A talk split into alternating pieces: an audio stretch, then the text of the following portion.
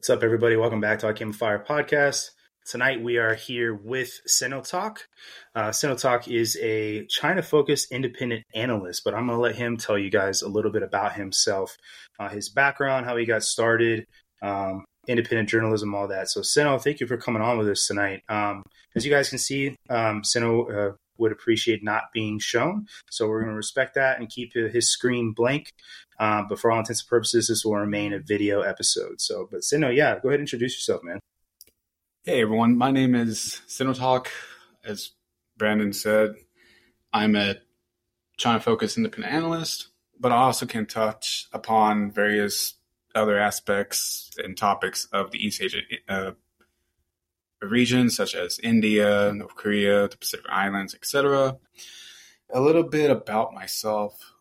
Well, I guess it's where I began, uh, where my interests actually budded or fruited. Um, I was in the Marine Corps for five years as an intel analyst. And the first two years, I was actually stationed on Okinawa, where I actually got to see and notice the importance of China, and not only then, but also now in the future. And so that what kind of led me to focus a lot of my uh, research and analysis on China, but other uh, East Asia topics. That's awesome. Um, so your your experience in essentially in the Marine Corps as an intel analyst, what would you say um, it was with your leadership as far as uh, discussing China and them being an upcoming threat? I think it would be a mixed bag of one. Some understood while others didn't see it. Mm-hmm. They thought that you know the low intensity conflicts in the Middle East and Afghanistan would be the bread and butter of the Marine Corps instead of China because they didn't see the threat. They didn't really see mm-hmm. like the reason why we should focus on China. Yeah. And yeah, so it was kind of weird because, you know, even whenever I tried to explain to them, know, it's this is it's a threat. They they said this like even in right. like uh, even in like their state media exactly even in their state media they they said like yeah we we want to uh, 2049 plan Exactly. And so, and even then, like they said, oh, well, that's just propaganda. You can't really just believe it. I'm like, there's a, there's a fine line between propaganda and like what they believe. Mm-hmm. I mean, mm-hmm. like, like if we're going to use the same terminology or the same uh, uh, analogy, you know, the Nazis said, oh, well, we want to kill, we want to, you know, annihilate all the Jews. And at the right. time, people thought it was propaganda until, you know, we seen the camps. Right. That's a yeah, good so, good analogy. Yeah, so it was very interesting, and even then, like, it was very interesting as I sat down and thought about exactly the demographics of who said this. Mm-hmm. It was always like two major groups. It was one in the officer corps was like the majors and captains, like half and half, where they said that, hey, Afghanistan is always going to be, or places like Afghanistan will always be the Marine Corps focus. China's not so much. Even mm-hmm. then, we could still win if we wanted to. We'll beat them. We'll beat them easily. And you know, as explained to them, you know, it's it's not really the case. They're becoming a better force. They're actually training. They actually are taking, actually learning from, right, and analyzing, you know, past wars. And then not only that, but um, you know, understanding the United States and the West and Western military's faults and try to build upon those. Mm-hmm. And then the other demographic within the enlisted side was the staff NCO corps and you know this E6s, staff sergeants and above, where right. they said they don't really see the point. Um, China's not a threat. They, you know, whenever we would debate about this, they would ultimately use their rank and say like, "I'm a staff sergeant," mm-hmm. you're a corporal or a lance corporal. I know better. Right. And right. I was like, I sorry. Yeah. I've, I've definitely been there before. I've been told just essentially by you know authority of rank that I'm right, you're wrong. You know, despite the facts, and uh, it's interesting you say that because I've had similar conversations even recently with uh, leaders in my unit and other units about the upcoming threat uh, with China and just some of the things that have been said to me, you know, that this will never be uh, a hot war or this will never be a boots on the ground war or whatever. Um, you know, you can think that all you want. Um, if it never happens, then good, right? As long as America uh, rights its ship. Um, but you know, to to think that this would be an all online war, a cyber war, essentially, all the way through, to me, is a pretty crazy thought. Um, because you know, it says to me that this person doesn't understand the way the internet works uh, because all this stuff needs to be able to connect to something data links all this stuff and once that goes away it's just you know you and me and that's it you know boots on the ground and uh, look at look at what happened in the Ukraine with Russia. They went right back to trench warfare. You know, despite all the the technology we have available, this supposed Russian hypersonic missile, the Kinzhal, you know, all this stuff that uh, they they have this more technologically advanced than we were in World War One, and here we are back in they're, in trench warfare. So um, it somehow just seems to go right back to mud, blood, and grinding it out. You know, so um, but it, that is it is pretty wild. I'd say you know, and I was I'm not in the Marine Corps, I'm in the Air Force, and uh, we we definitely have spent a lot more time focusing on China now um, in a lot of different ways. So that's good. It's nice to see, although uh, sometimes it feels a, a little too late. Um, but we'll see. You know, the United States is a pretty resilient country.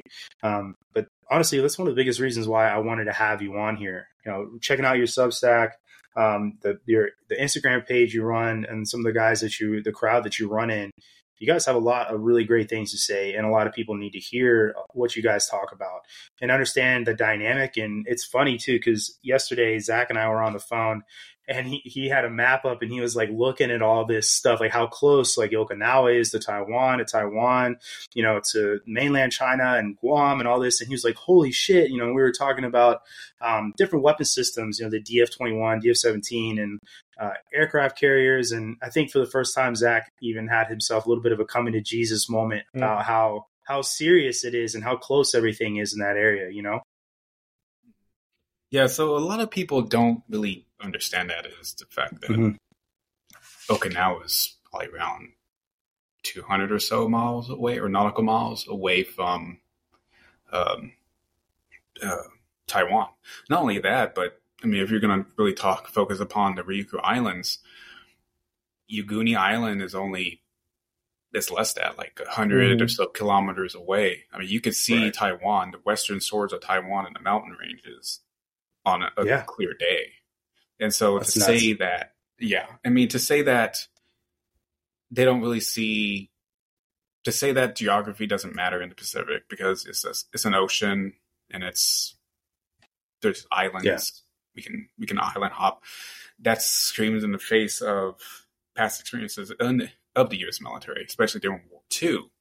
Mm-hmm. In fact, because you know, island hopping campaign demanded them understanding geography, understanding the islands, which islands is more are more important, which ones get just literally wither on the vine, if you will.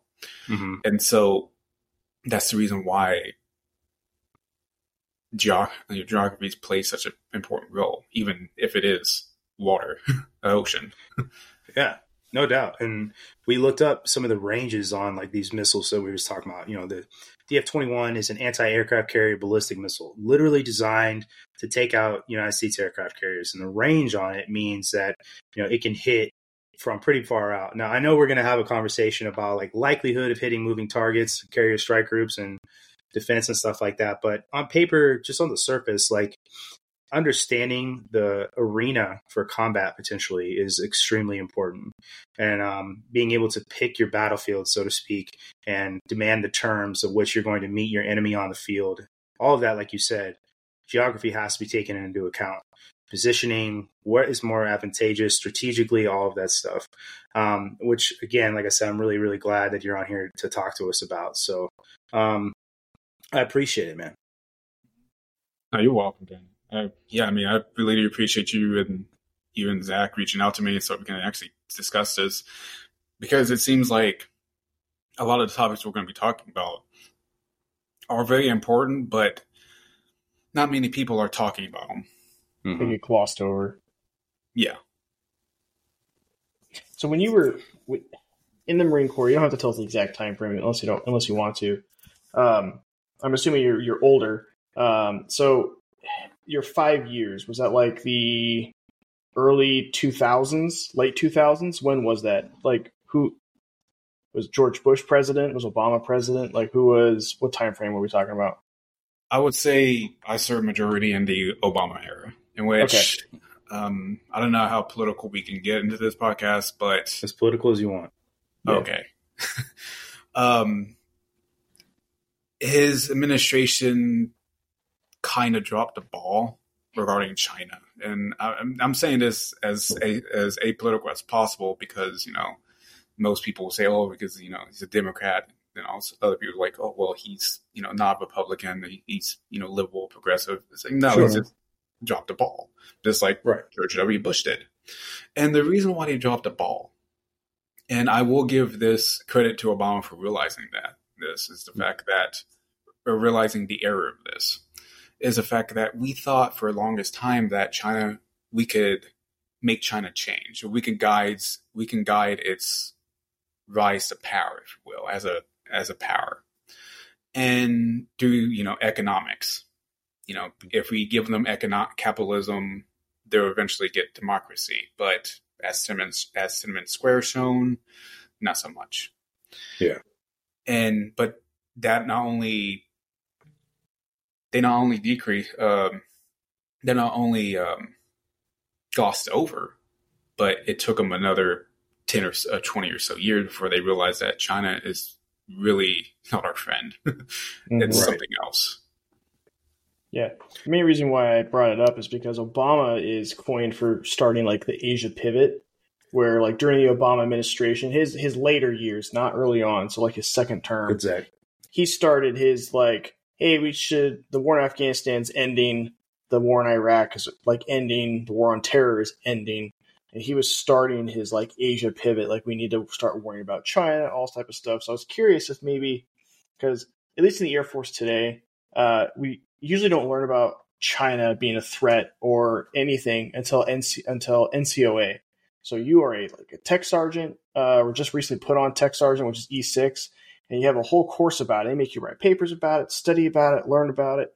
Most of the people in my class didn't even know about the the Belt Road Initiative um, they didn't know that China's like building islands in the Pacific. They didn't know about the nine dash line. And to me, I was like, what? Like you are NCOs in the Air Force. You don't know about this? And I, I do praise the Air Force for trying to teach them, like forcing it upon them, I guess, so they know when they become leaders.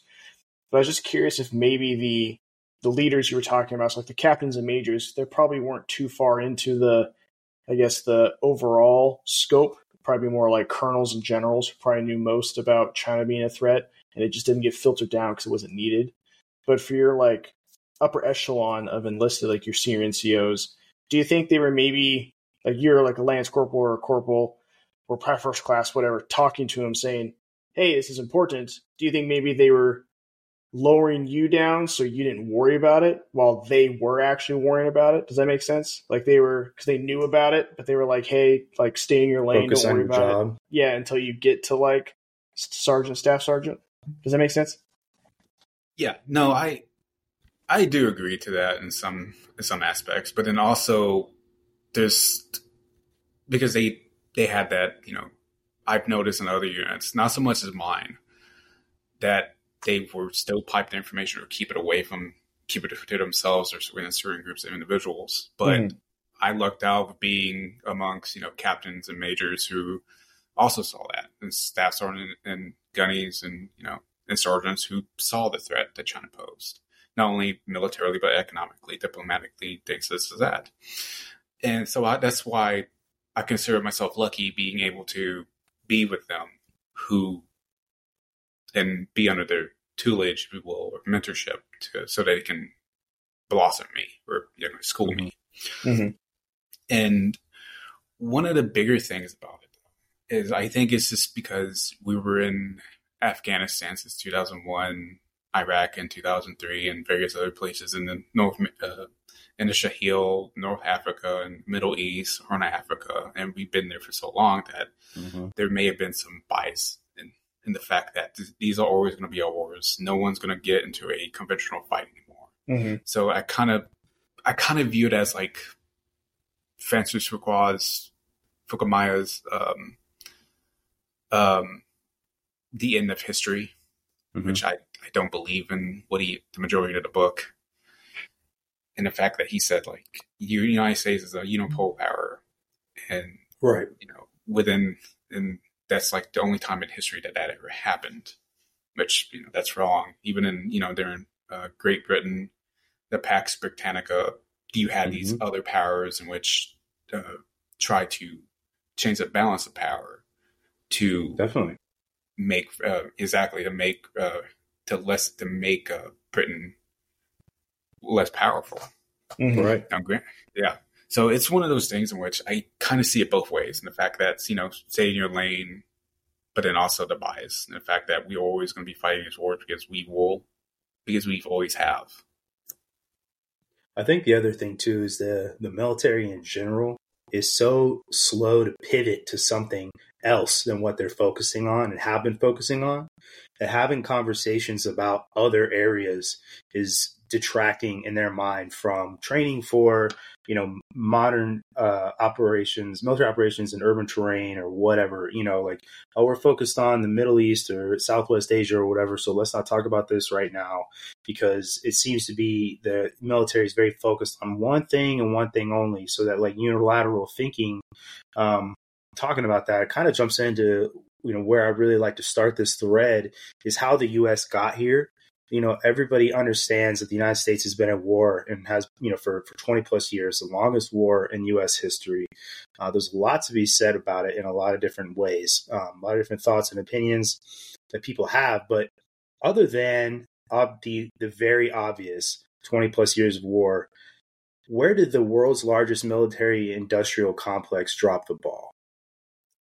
I think it's the U- the United States losing its ability to do long term or future analysis because as mm-hmm. Peter Zeihan actually pointed out in the Joe Rogan podcast that the United States lost a lot of that forward thinking in the years immediately after 9-11 because we were so focused as you said brandon we were so focused mm-hmm. upon the threat of islamic terrorism al-qaeda uh, islamic state that we didn't really see the point of having or needing that future analysis to where, hey, you know, we see China as a threat in 2045, so we just need to start planning on producing X number of destroyers. Maybe we need a mm-hmm. new defense system, uh, uh, anti uh, ballistic air uh, ballistic missile system.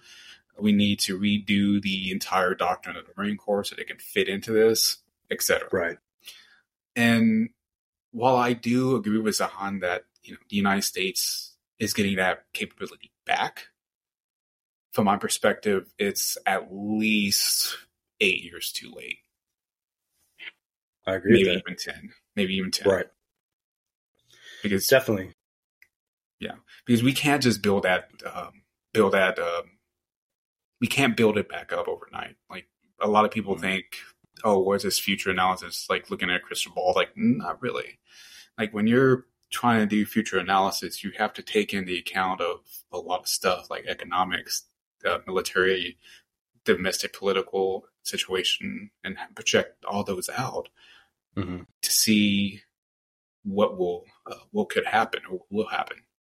And it takes a really good analyst to do that. Yeah, for sure.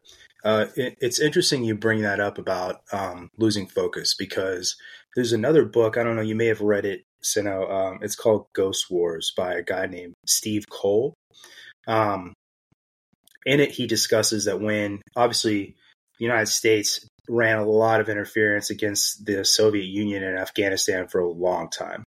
Um, and were giving out weapons and you know uh, those anti-aircraft missiles that they they were giving out. The name, the type of them uh, escapes my mind right now. But after that was over and the Soviet Union left Afghanistan, the United States said, okay, cool, deuces, we're out of here. All these warlords, you know, we don't need you anymore. All this stuff that, you know, we promised you guys um, about helping you rebuild, we're really not going to focus on. And they lost all these people that spoke the dialects of the region. They lost all these people that had um, the intel and understood the traditions and customs of the region. And when they needed it, and they needed it immediately, they only had two people that spoke, I want to say Pashto. And the maps that they had of Afghanistan sitting in like the foreign field office uh, were from like 1970s. And, uh, you know, and it's, so it just goes to show you, it seems to be a thing where, you know, we say, okay, this is done we don't need to focus or have anything, you know, nobody keeping up even in the background. And um, but this time it seems it's it's really bitten us in the ass because we are playing catch up in a lot of different ways, and it does seem like you know the Chinese have outpaced. Well, they definitely have outpaced us in a lot of different ways, but almost seemingly um, to the point where we cannot catch up unless something happens to them and they stop. So, no, I I agree with that, man, and it's the fact that I think it's a combination of us not really caring, but then also with the fact that you have to understand um, throughout the years at the State Department, there's been purges of China mm-hmm. experts. Mm-hmm. Um, mm-hmm. The most significant was the McCarthy era, where he pretty much right did a fantastic job. If you're looking at it from the Chinese viewpoint of destroying any any people who've been to China are obviously a red communist. Mm-hmm. They don't need to be here. Let's kick them out. And right you know, that led to a lot to a massive brain drain within China or within the State Department. But not only the State Department, but also the Defense Department as well. Uh-huh. And you kind of see that again in a way whenever Henry Kissinger wanted to negotiate with China. He literally sidestepped all the budding, uh, the new generation of China watchers and China analysts within the State Department. He said, I don't mm-hmm. need y'all. I understand this country. And look at what, look at what we got back. Look how we, look at where that got us in terms of mm-hmm. not only with China, but then also with Taiwan. Mm-hmm. Um, um, especially the verbiage surrounding like the three communiques, the Shanghai communique, things this is that, because um, I don't know if you really read the news or, or, read the news whenever whenever Blinken was in China the last time. Mm-hmm um, there's a reason why he highlighted those those communiques. Matter of fact, when everyone, every State Department administration highlights that, is because the Chinese focus so much on those communiques and things such as that. So that hey, you agreed to this, like you you can't go back on your word. It's I know it's like it's like a catch twenty two because China, you know, Can essentially you... takes uh, any agreements that they find relevant to them or advantageous to them as veto law and totally disregarding others that do not like it. Mm-hmm. Can you expand on what those communiques actually are for people who are listening may not know? Yeah, so the communiques, so the three communiques are a series of speeches or statements made by both the Chinese and the United States um, right before or a little bit after the United States or China opened up to the United States or the United States established relations. Mm-hmm. And in it, they said that China, essentially the bread and butter of these communications, is that Taiwan, there is only one China, and it's between Taiwan and United and and Taiwan. It's only and it's between Taiwan and China to decide what that looks like. So they so in a weird way, Kissinger sidestepped the issue while saying that, hey, we we understand there's one China, but and we're not going to get involved, or at least overtly, mm-hmm. and because that's a domestic issue. That's an internal issue between not only you, China, but also Taiwan. Which, right. at my viewpoint, he got it right in the fact that he did recognize that it was a domestic issue butt then also the, he got it wrong because of the fact that he didn't really he also recognized that it's a domestic issue or in the fact that that kind of gives China more leadway in the, uh, to say but out of our business mm-hmm. please I think I just want to say real quick too that I've had I've heard from a lot of people when we talk about this um, they don't understand why there's a rift between China and Taiwan. Um, they don't understand that during the, the communist revolution, basically the losing side went to Taiwan um, and established a, a, different nation, so to speak. Um, is there anything about that that uh, you know, maybe I just gave a very uh, top down overview of it, but that I didn't say out loud generally that um, other people should know? Well, yeah, I mean, a lot of people should know is that the reason why Taiwan or the KMT actually fled to Taiwan is because they lost. Mm-hmm. They essentially lost the civil war in 1949. Right. Like they've ended or they completely uh, uh, fled the evacuated the, the mainland. I want to say a month or so after they after Mao declared the PRC as mm-hmm. a country, and so well, yes, there was a there was that remnant of the nationalist government within Taiwan that says you know that pretty much ruled as an independent entity, uh, de facto, a de facto mm-hmm. independent entity. It kind of evolved, or the rift kind of evolved over the years between you know Taiwan and China mm-hmm. because of how because of the pathways they took. You have to understand the Taiwanese or the KMT was based upon a Leninist Marxist system. Mm-hmm. So in a weird way, they were communist. Mm-hmm. a lot of people don't realize Definitely. this. Right. Yeah. Even to this day, if you were to go on the, the Ministry of Defense website, you can still see a section that says political warfare mm-hmm. department. And so it's one of those things in which. Interesting. Yeah, they, they try to say that they're not. They try to hide that, but at the same time, it's like the evidence is right there. Mm-hmm. And not only that, but the pathway divulged in the 80s whenever Chiang Kai-shek's uh, son or grandson, I say, mm-hmm. actually moved towards in or democracy, adding democracy or moving towards democracy. Mm-hmm. Because before that, Taiwan and China was essentially the same.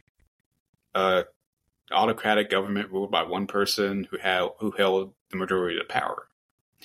But then in the 80s, kind of seen that change in Taiwan, where you know we said we need to democratize. We're opening, you know, we're beginning to open up our economy, and so that's where you've seen this road to democracy leading up to the first election in Taiwan in mm. the mid 90s. And then conversely with that, you have CCP dominated or Chinese Communist Party dominated China, where eh, not so much. They've maintained that one party rule will aid the Chinese people, will shield, will prosper, make them prosperous. The mm-hmm. revolution will make you pro- prosperous, as Mao would say. Um, and that failed during the Maoist era. Mm-hmm. Um, I think Mao killed at least 80 million people. That's wild. Between yeah, between like 1949 to until he died in 1976, I believe.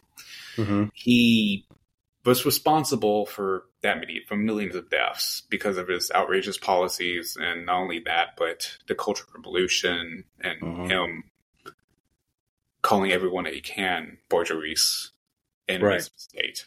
So, and then not only that, but you've seen China beginning to bring in, a, you know, become a capitalist economy, and then you've seen them like, okay, we can we can allow some democracy in. You know, we we can let you vote at the village level, see if that works out.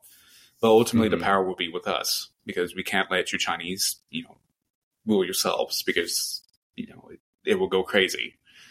Look at the warlord era. Look at the past eras where yeah. you know, chaos reigned. Right.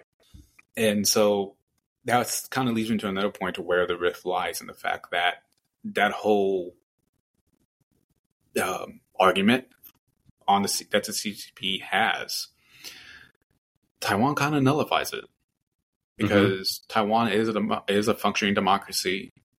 It yes, the elections can get out of hand, but I encourage you, or I encourage you to look at any other elections within the Asia Pacific region and compare the two. They're pretty much right. the same in terms of, uh, yeah, exactly. Uh, in terms of um, volume and just intensity.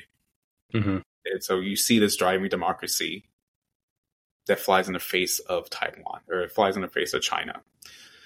And not only that, but just the fact that it kind of a nationalist aspect of it because they mm-hmm. want, because they feel as if like acquiring, reacquiring Taiwan or reunifying, quote unquote, Taiwan, which a fun fact: Taiwan was really never unified with uh, China, mm-hmm. but unification reunification is a thing that they like to say, or the CCP like to say, because it fits their narrative, it fits their propaganda.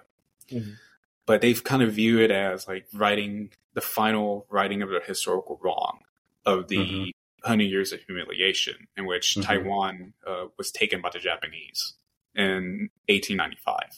Mm-hmm. So, so that you did a really good out you really good job outlining a lot of the history that goes into this because I think a lot of people seem to just think that the tension with China and everything that China has been aiming to do uh, is only coming from a place that's maybe a couple decades old since America lost focus. Um, you know, you, are talking about um, earlier, like the Qing Dynasty, Chiang Kai-shek, um, the hundred years of um, uh, embarrassment or whatever it's um, called, hundred years of shame, and uh, this has some serious roots. So the Chinese see themselves as the oldest culture on Earth, and that they are the center of the Earth, and that all of this that goes on on the Earth is eventually going to be China again, or as China sees it. And so this isn't just um, a new political aim that maybe Xi Jinping or his, you know, the, the former chairman, the last couple chairmen have decided is going to happen. This is something that is is of historical significance. They're changing their political landscape, changing the landscape on, um, you know, the the things that people are allowed to read and the history that they learn. Uh, you know, I, I was going to ask you when you brought up Mao I wonder how many Chinese citizens actually know about Mao and how many people died during the Cultural Revolution because I feel like the number is probably pretty low. You'd be surprised, actually. Um, really? Yeah. Um, a lot of people know a lot of people died, but at the same time, they know not to talk about it, obviously, mm-hmm. um, for uh, for fear of being imprisoned or being told right. not. Don't say that. Um, or losing their accounts or losing their social media accounts. Right. Um, it's interesting because you kind of see it. You kind of, if you break it up by demographic, you kind of see it as an increase. So mm-hmm. maybe around 45, maybe the elderly, they would, they know how many people died, but they also won't talk about it because one, they still have the love of communism, love of Maoism, like the, like the love of that lost age, mm-hmm. even though it brought so much harm and despair to them. Mm-hmm. They still liked it because, you know, Mao gave us our respect back or, you know, our freedom, if you will, back. Sure. And then next that is the, you know, Tiananmen Square, uh, uh, Tiananmen Square generation, in which people, you know, they've opened, they had this opening up. People understood that maybe the Maoist era wasn't the best era we had. Mm-hmm and they kind of opened the door and like understanding Mao did these horrible things, and that's the reason why Deng Xiaoping said that you know while uh, during one of the party congress, Mao did some good stuff, but but he also did some horrible stuff as well. He wasn't mm-hmm. always right, and so so they understood. But then now that you have, but then goes down to like the maybe the 30s, the 20s. Um, my age where they were able to go to college in the United States or in other Western countries. They were able to go and visit um, Taiwan. They were able to go visit um, and stay the, and stay and uh, and have a you know have a semester in California or Texas or or whatever have you.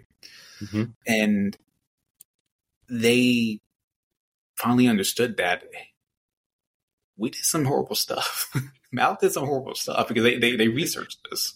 Right. And you kind of see that. You kind of see that whenever, especially whenever I was, I would talk to these, talk to some of the students, hmm. and I would, I would ask them, "Hey, I mean, I would get their trust, of course. Like I would, I wouldn't like point blank ask them, uh, especially if they're like around other Chinese people, because sure, um, surveillance is intense well, not defensive, but just the mere fact that it's the whole notion that Chinese Communist Party and their operatives are on you know is on mm. U.S. campus campuses or college mm-hmm. campuses mm. is mm. right on the bat. Is right on the bat, and you kind Scary. of yeah, it, it is. It's it's one of those. It's a very interesting aspect that's not really many people still talking about, even though they kind of hinted at it in 2018 or 19, Mhm. especially here in Texas. But yeah, so they would they wouldn't be defensive. They would just say, "Oh, well, I, I don't want to talk about that." If they're in front of if they're around Chinese people, but if you get them alone, and if they trust you enough not to like talk to anyone else or anyone anything anything else or anyone else like that in that Mhm. matter, at least repeat what he said, then they'll be open about it. Like, yeah, I, I looked on a VPN, use a VPN Yeah. to find like information about Mao, and I didn't know about this. I you know I knew or I knew like Mao did some horrible things, but I didn't know he caused the Great Leap Forward famine. You know, I Mm. didn't know like I didn't know all these things in which you see that in which you see that and and they're being frank about it. And it kind of eye opening because you think that, oh, well, they believe propaganda.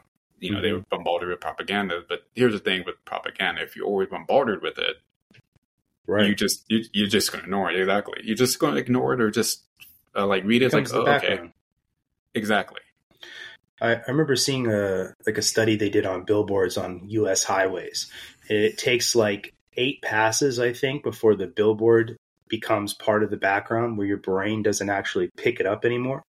So you you know you'll see oh casino casino casino and eventually you won't even notice that it's there until it changes. Um, so it's and it's funny too. You say that that propaganda eventually becomes the background. Um, in the United States, even now, in some of the way our MSM operates, is the propaganda and the misinformation is all over the place, and it's become so commonplace that we almost don't even react to it anymore because we just expect it. Well, it even happens with our like big disaster type pieces too. Like whenever True. there's like an active shooter, like I, I remember Right. like 10, 15 years ago, an active shooter happened. Everyone's like, "Oh my god!" and it's like news forever. Oh and now it's like just a sentence on like a quick thing because you're just expecting there to be active shooters. You're like, "Oh yeah, whatever. It's a normal thing. It just happens here." Yeah, Yeah, no, I no, I agree with that. It's one of those things in which the Chinese are expecting it. You do see some you do see some reaction to certain topics such as, you know, if it involves nationalism of Taiwan Mhm. or or at least um, certain aspects of Taiwan. Mhm. But other than that, it just fades into the background. definitely. So so before we get kind of too into too far into like how China could maybe conduct this war or what it would look like going to war with China um, or having a conflict with them, I kind of want to just start out with a with a pretty broad question. Um, does anyone care about Taiwan? Like realistically, does anyone care? And why why would the U.S. get so involved in this if it's just a small island in the middle Good of the question. Pacific? Like what's what's the U.S.'s end game, or why should they care? Why should the U.S. people care? And why is it such a pivotal point in potential human history? I think more people should care than what they do right now. At least pay more actual substantive service than the lip service that they do. Mhm. Because for economic, diplomatic, uh, military things, this is that. And you know, I I would po- I would pose to these to those same people who like don't really see the importance of Taiwan. Okay, do you want to pay three to four times the cost of everyday products?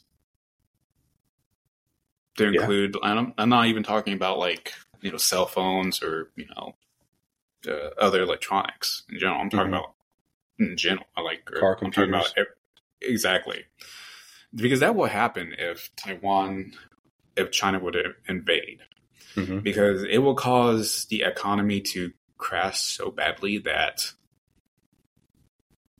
that we may have to focus upon fixing our economy before even trying to intervene in China, uh, uh, Mhm. in Taiwan. Not only that, but just economically, and we kind of are getting away from this. Is that we have so much depo- we're overly dependent upon China. Mhm. We're getting away from it, but we still are dependent upon them in certain areas. So Right. any so any conflict would uh, would me- uh, would disrupt those supply chains that still exist. Yeah, but what I was so with the supply chain issues, right? So obviously, if a comic broke out, it's going to be like a whole bunch of like ramifications fell throughout the economy and consumers and all this type of stuff. But with like the Vietnam War, the American public wasn't behind it, so it eventually fizzled out. Even though like the U.S. was winning, it fizzled out and ended because the American public wasn't behind it. And I, I, I guess if if China can in a way explain or prove or show to I guess enough Americans like citizens that hey if you just give us Taiwan and don't don't support your government in trying to stop us or whatever then we'll keep prices low. And I, I guess is the American people like are they ready to potentially give up their current cush lifestyle for the people of Taiwan or for even the cause to stop China? Or are we potentially so enveloped in our current lifestyles that we'll turn the other way because it's not on our doorstep and I still get my iPhone, I still get my whatever. You know, you know, you know what I mean here? Yeah, no, you, actually make a good point, and it kind of leads me to my other uh, other point is the fact that you know the United States, any conflict within the United States or between the United States and China, I should say, would involve first strikes against you American forces. Mhm. So, what that would mean, would we see strikes against? Uh, will we see strikes against American bases in Okinawa and mainland Japan? Of course. You, brings you Japan have to be- exactly. Well, Wow. exactly. It brings Japan in, Yeah. But not only that, but just strikes against Guam, and then now you know uh, China's indicating that uh, Australia will be hit. So you have this, so you have this snowballing effect in which if you strike one of us, you're going to be fighting more than the United States. But then also with the fact that you have to look at Pearl Harbor, or the political environment after before that, before the attack. A Mhm. lot of people didn't really see the point of us getting involved in either theater, even though China, uh, even though Japan, Imperial Japan, was doing a lot of forensic stuff. Mhm. Yes, we did do some economic embargoes, things as that that crippled the economy, like what's going on now. Mhm. But the main difference was the main difference was Japan was def- de- uh, was desperate enough to strike Pearl Harbor so they can set the conditions for a um, culminative battle, which Mhm. was Midway, which they were defeated. Yeah, but that was also a time so- where like the US government could in a way control the narrative of news, right? I feel like in, Very. it, they could kind of convince the American public that what we're doing is still good and that we're, we're, we're moving forward. I'm not saying that like the war wouldn't happen outright or that it wouldn't begin. But like, I, I guess my overall question, Sino, is what's the buy-in to convince the American public to be supportive of stopping China for for like today and for like the next 15, 20, 30 years? Does that Yeah, no, no, it, it does. And I think the buy-in, again, going back to economic as well, but then also a lot of people don't understand is Taiwan is a democracy like us. Mhm. Taiwan is a democracy like uh, like Australia, Japan, things like that. So if we were to fail to go out to defend them, then not only our allies within the region would say like, why do we have a alliance with you if you're not going to help us? But then also in Europe as well, but then also South America. Mm-hmm. So you will see this fracturing of, you will see this continued fracturing of of, of these regions to multipolar domains, if you will. Mhm.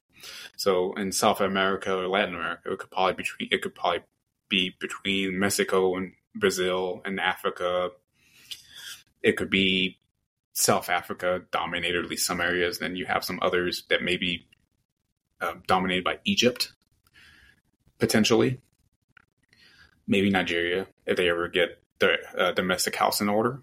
Mhm. And in Europe, it'd be a it would be a mix of either EU or Eastern Europe Mhm. because Eastern Europe would go their own way if that was the case.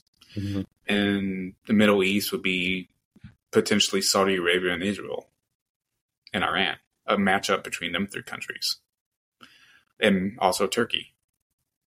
But specifically going back, the buy-in would be, you know, the American people. Would you want to live in a ward where the United, where the United States is a secondary country to China? in which they will try to impose exactly they would like to impose a lot of their stuff that's that's the thing i worry about so like brandon shakes his head no i would mm-hmm. shake my head no i assume sino you would shake your head no right my dad would yeah. shake his head no all type of stuff but people in my family I know who would go with this whatever. Who cares? Who cares? It doesn't i still wake up. I still can continue on my lifestyle. It doesn't matter to me like on an individual level. And I, I'm so worried would, that most of Americans today just would not care. They don't have the preservation of democracy or freedom that like past generations had, or that like I feel like I have. Mm-hmm. I've I've had and I've answered that question. I'm I'm gonna let you. I'm sorry, Sen. I'm gonna uh, let you give Zach's uh, question and answer too. Just want to say real quick to that, Zach. You know, I've I've had the same conversation with people about. Um, they say I don't care. I wake up in the morning, I go to school or whatever. The life that you grew up in, that you've enjoyed, your parents enjoyed, our grandparents enjoyed, is because the United States is the global leader. And when we're not the global leader anymore, a lot of things in your life every day, your day to day life, will be dictated by the global leader. And that could be what sort of phone, the availability of that phone, how we import our food, other services, all that stuff. You travel around the world right now, and people typically they see that you're an american they automatically think you have money all this stuff right? And you know I, I, know from traveling around the world that the american passport holds a lot of weight and where you're going. Um, you watch some of those old movies before they're like oh an american life an american life is at stake or whatever right? As if you know an american life is more important than someone else's. But the the point is is they think that things will just stay the same and they won't because to me it says that there's a broader misunderstanding of everything that comes together to give you your daily life in a first world united mm-hmm. states. And in unfortunately for most people it takes not having something to realize what you had. Yeah. That's that's the whole premise of my question is just kind of get it out on this podcast so mm-hmm. people who are listening, who are maybe like, I don't care if Taiwan gets invaded, it doesn't affect me today. I don't see it affecting the future. That's what I'm kind of getting. Is if if you could kind of break it down more, uh, so know that like Please. why it affects the American people as much as it as much as it will. Yeah. So going back, like I guess societal since I touched upon like the economics, we, we've, we've all did, but these societal changes, the fact that China will be able to impose or potentially impose their view on society upon us, like they do in other countries. You kind of see that with Laos and Serbia, and I hate to say this, in the Philippines in certain aspects, and the fact that they're able to say like, yeah, you know, you can mistreat your people, you can mistreat certain people if you don't like them. Sure, go ahead. You know, to us that sounds insane, but if you look at what's happening in China right now with its various minorities, especially the Tibetans and Uyghurs, mm-hmm. you you see that as like, hey, we shouldn't do that. But most people don't really care about that because it's over there, or mm-hmm. it's over there in those countries. It's not affecting me.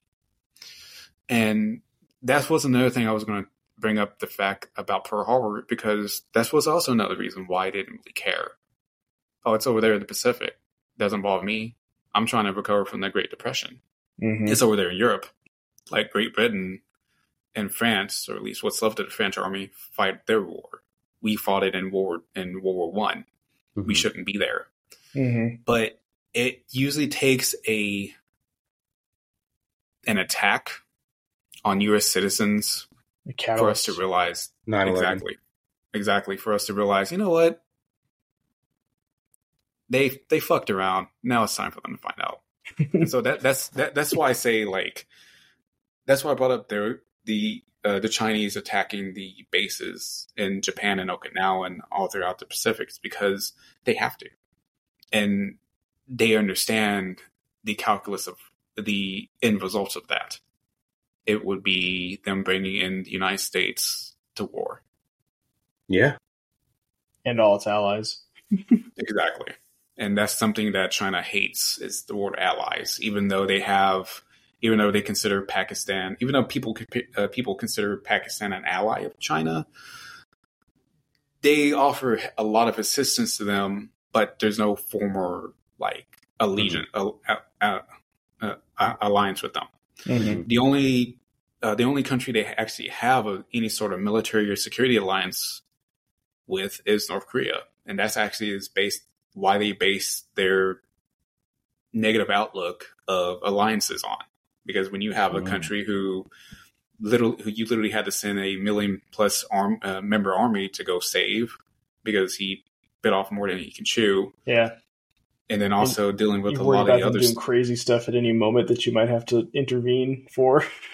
exactly, and so that's so to them they have to so that so them it's like what's the whole point of a line of, of having alliances? Yeah. We don't get this. We don't get the Western notion.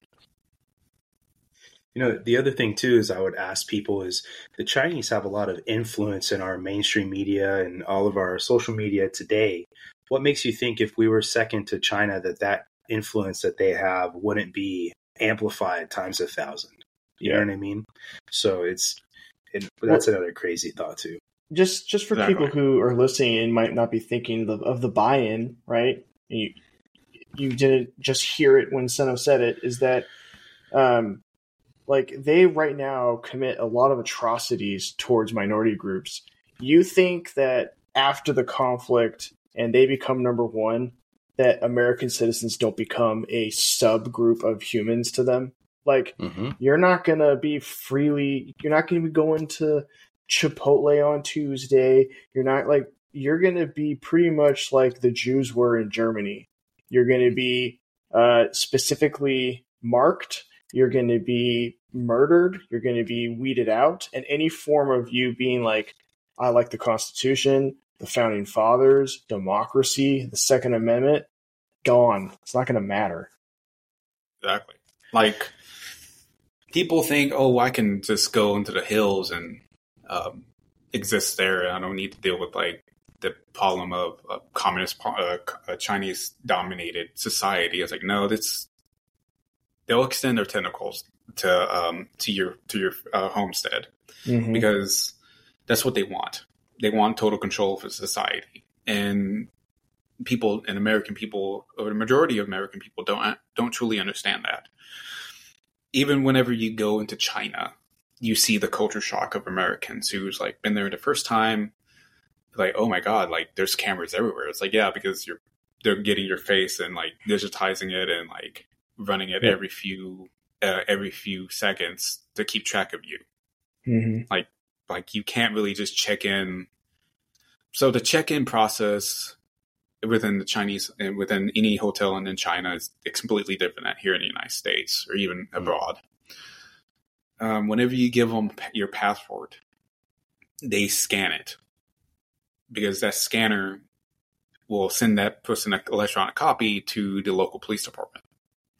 And mm. if you have been known to say bad things or need to be, you know, watched, then you may have a suspicious, you may suddenly have someone either telling you at the most extreme or detaining you or someone who will check in at like a couple hours after you in the hotel room either across from you or beside you your east side of you, and they will just sit there and or and they'll just monitor you. And ironically enough, whenever you leave, they'll leave.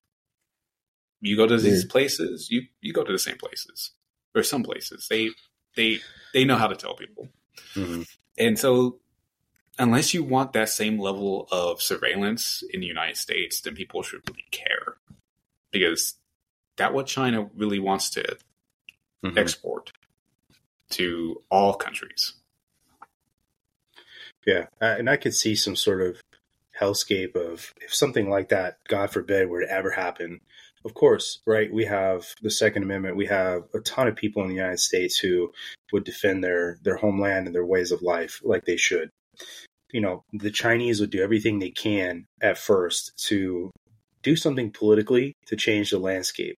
Politicians trying to legislate things to make, you know, maybe to get rid of rights and all this stuff. And, you know, they would try to go about it that way, covertly before overtly doing something. And it would be with people that look like us and people that we elected or whatever.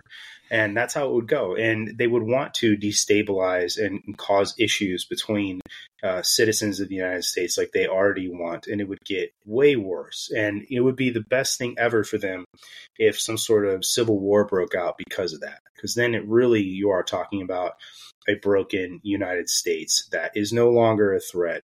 And it would be, that would be the victory without firing a shot, essentially. And Um, they could they talk about as the the, aid to help you.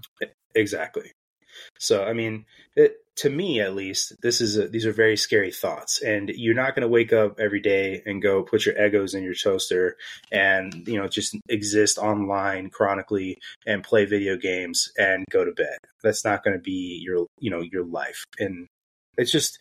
I wish, and that's an aim. I know Zach, you too, of of trying to have this conversation is to the audience is to hear that this these are possibilities um, but these are why you should care you know? So um, you know i i really want to have this conversation just to to set up the the landscape about what this might look like if something were to happen in the pacific as well. Um, you know can we jump in on you know the nine dash line first and second island chains um, just so people understand you know where we're going and what those things mean because i think that those aren't as common uh, terms uh, with this at least civilians anyway uh, what those things mean Yeah, so the nine dash line is a, or it's also known as the cow tongue, um, Mhm.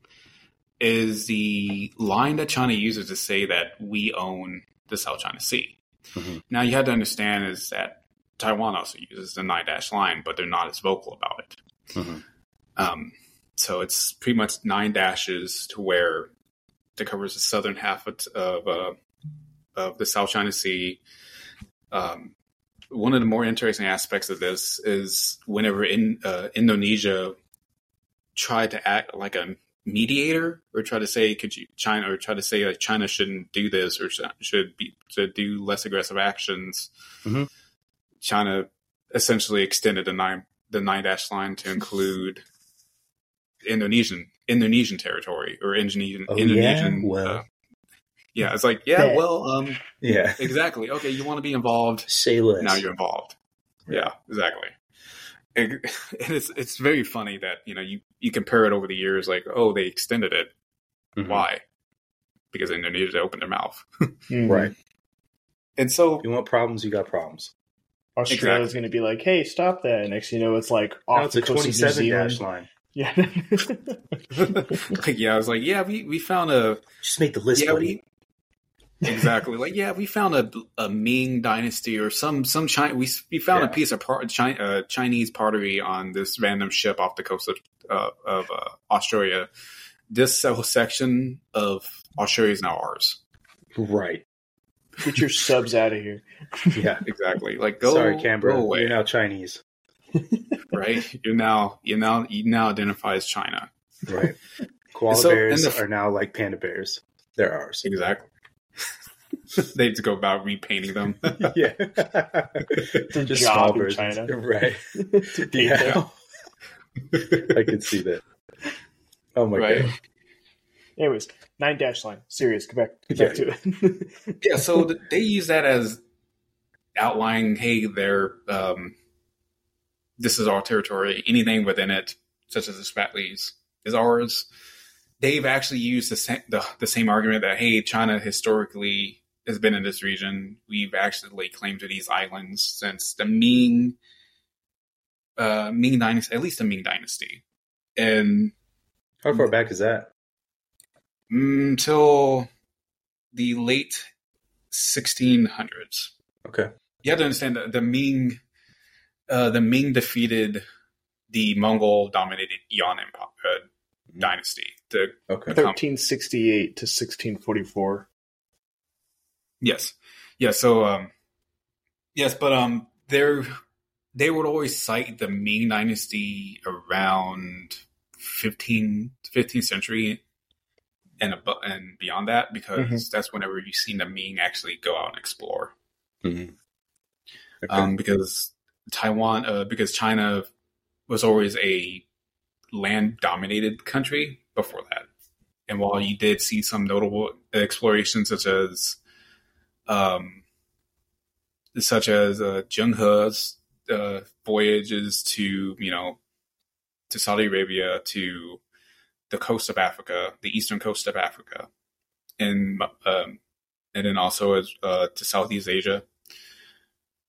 Anything beyond that, the Chinese argued like, why do we need to, why do we need to do these outrageously expensive voyages when we can use the money to solve our domestic issues?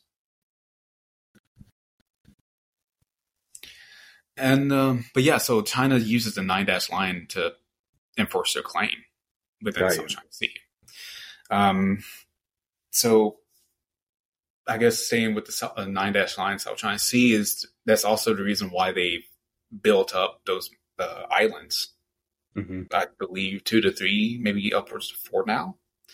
Mm. That uh, they pretty much transform from shoals or rocks that don't even poke up above the, the water at most times hmm to square kilometer islands with the ability to land bombers, um, have SAM sites, radar domes, SIGINT sites, things such as that. I, I mean, I've talking seen about some pictures of these islands, man. They they like are real, but they have buildings on them, and like you said, airfields and all kinds of stuff, barracks. It's pretty wild, honestly, and it's it's pretty genius because it's kind of like having an aircraft carrier that's that's out there, you know, just to constantly have to, you know, you can land and take off from, and all these, you know, advanced sites. Um, the nine dash line is is a a geographical marker that the rest of the world doesn't acknowledge though right not as like in an official way They don't officially acknowledge it because that's what China wants. mm-hmm. They want to. They want people to acknowledge that we own this. Mm-hmm. It's a part of Chinese history. We've always dominated this area. Leave us alone. Uh, don't go through it. If you want to go through it, you have to ask our our, our permission for Mm-hmm. to either transit or like go through it. Um, that goes for any vessel or, or plane. You have to ask our permission, and if we don't like, if we don't, if we feel like it, we don't have to let you go, let you in. this is like those videos you see of the chinese air force or navy talking to american or Is the Well, Chinese Australian Navy? pilots. The Chinese Navy, please divert. Uh, exactly this is the U.S. Navy. Fuck off. basically Exactly. right so what's the significance then understanding and laying this landscape out of when you say first and second island chains what do those mean like where they are right geographically understanding the landscape and then militarily why they are significant Yeah. So, so ge- geographically, it goes from extends to the north around the Kuril Islands, all the way down to the Japanese home islands, the Ryukyus, Mhm. Taiwan, Mindanao, uh, Mindanao, the Philippines, Laos, uh, um, Luzon, um, Luzon, Palawan, mm-hmm. and islands that face upon the that face the South China Sea. Mm-hmm. And the reason why it's so important is because one, or at least from a uh, from a military aspect, is the fact that we're able to contain China. Right. That's also another reason why they would like to have Taiwan Mm-hmm. because without Taiwan, uh, with Taiwan, the first island chain is broken. right So if they're able to take over Taiwan, whether it be uh, or, uh, whether it be uh, peaceful, which they would they want to do, or or, or kinetic means, which they kind of don't want to do, but they're willing to to do it. They do, Mhm. they see there's no other point, there's no other recourse, and so for them, and so a lot of people don't understand or realize the importance of that is that right now we have China contained. Mhm. Yes, they're able to do a lot of operations within within the uh, within the island chain. They're able to go around and fly their planes. They're able to go and do these joint operations with Russia, do these uh, big scale military exercises. But the United States and other countries are able to do the same thing as well. They're Mhm. able to transit. They're able to move around and say, "Hey," and you know, pretty much at their free will. Yeah, Right. China doesn't really project its power outside of like almost the borders of China, at least militarily. Uh, I just butchered that word, but um, you, you don't hear about Africa. Chinese. You don't hear about Chinese like navy ships like in the Atlantic Ocean. You don't hear about Chinese like navy ships like you know over um, going down like the like by Egypt or Israel or whatever there's like merchant ships, but there's not like actual like destroyers and stuff moving around like the U.S. does. Well, they do, but on a significantly decreased scale. Hmm. They're they're able to project power, but not on the same scale as the United States and other like and other powers like France or, or Mhm. Great Britain. Um, they want to, but they can't. And that's the reason why it's very important to point out that they're able to do these operations, project these power, projector power within that area. But at the Mhm. same time, we're able to do that too from across the globe and other countries as well. And the United and the China can't really do anything about it, except for play the uh, audio recordings of this is Chinese waters, territorial waters, airspace, please leave, or bad Right. things will happen to you. In which the United States and other countries, it's like, bye. Kick It's kind of like when Nancy Pelosi went to Taiwan. There was a bunch of threats that were all empty. They're gonna shoot her They plane basically out of the just threw a- sky. It's like okay, Right. They threw a massive temper tantrum about it and didn't do anything. Exactly. It was just um, voicing their displeasure. They Mhm.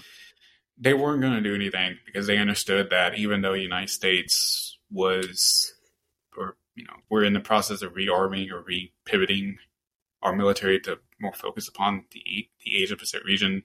Realistically, we will be able to answer any kinetic attack.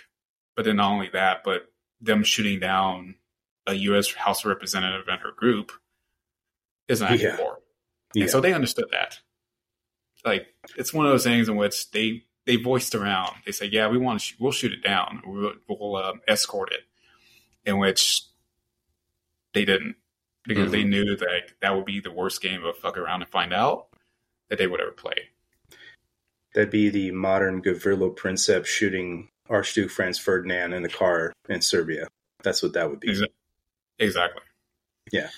So, with the second, the first and second island chains, why are they so significant for the United States Navy as far as projecting power?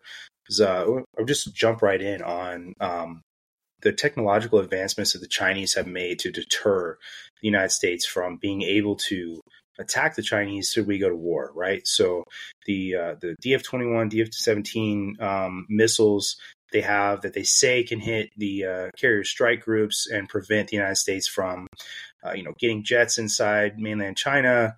Um, everything that they'd want to do prevent movement, right? Which would all be extremely crippling things to the United States Navy should we go kinetic with them.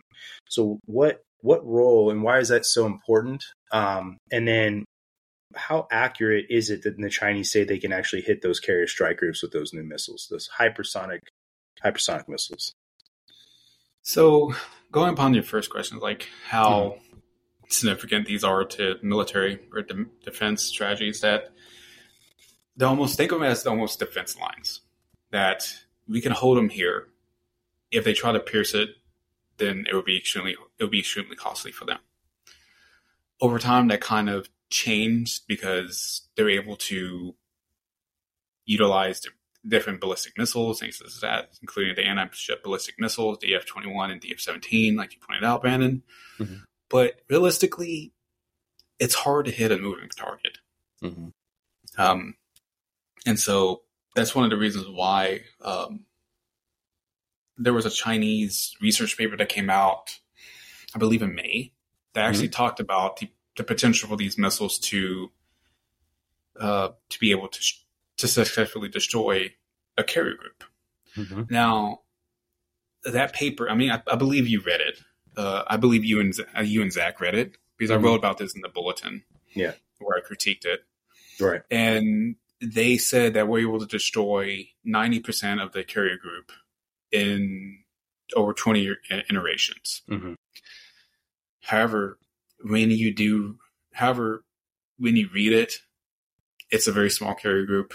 Like one, almost only represented by one, one carrier, one, uh, one, dis- uh, one uh, class cruiser, I believe, four destroyers, Arleigh Burke Mhm. class destroyers. hmm And not only that, but they said like we were able to destroy it. But then a Taiwanese uh, think tank took the same study and tried to replicate the results, Mhm. and they found something extremely different.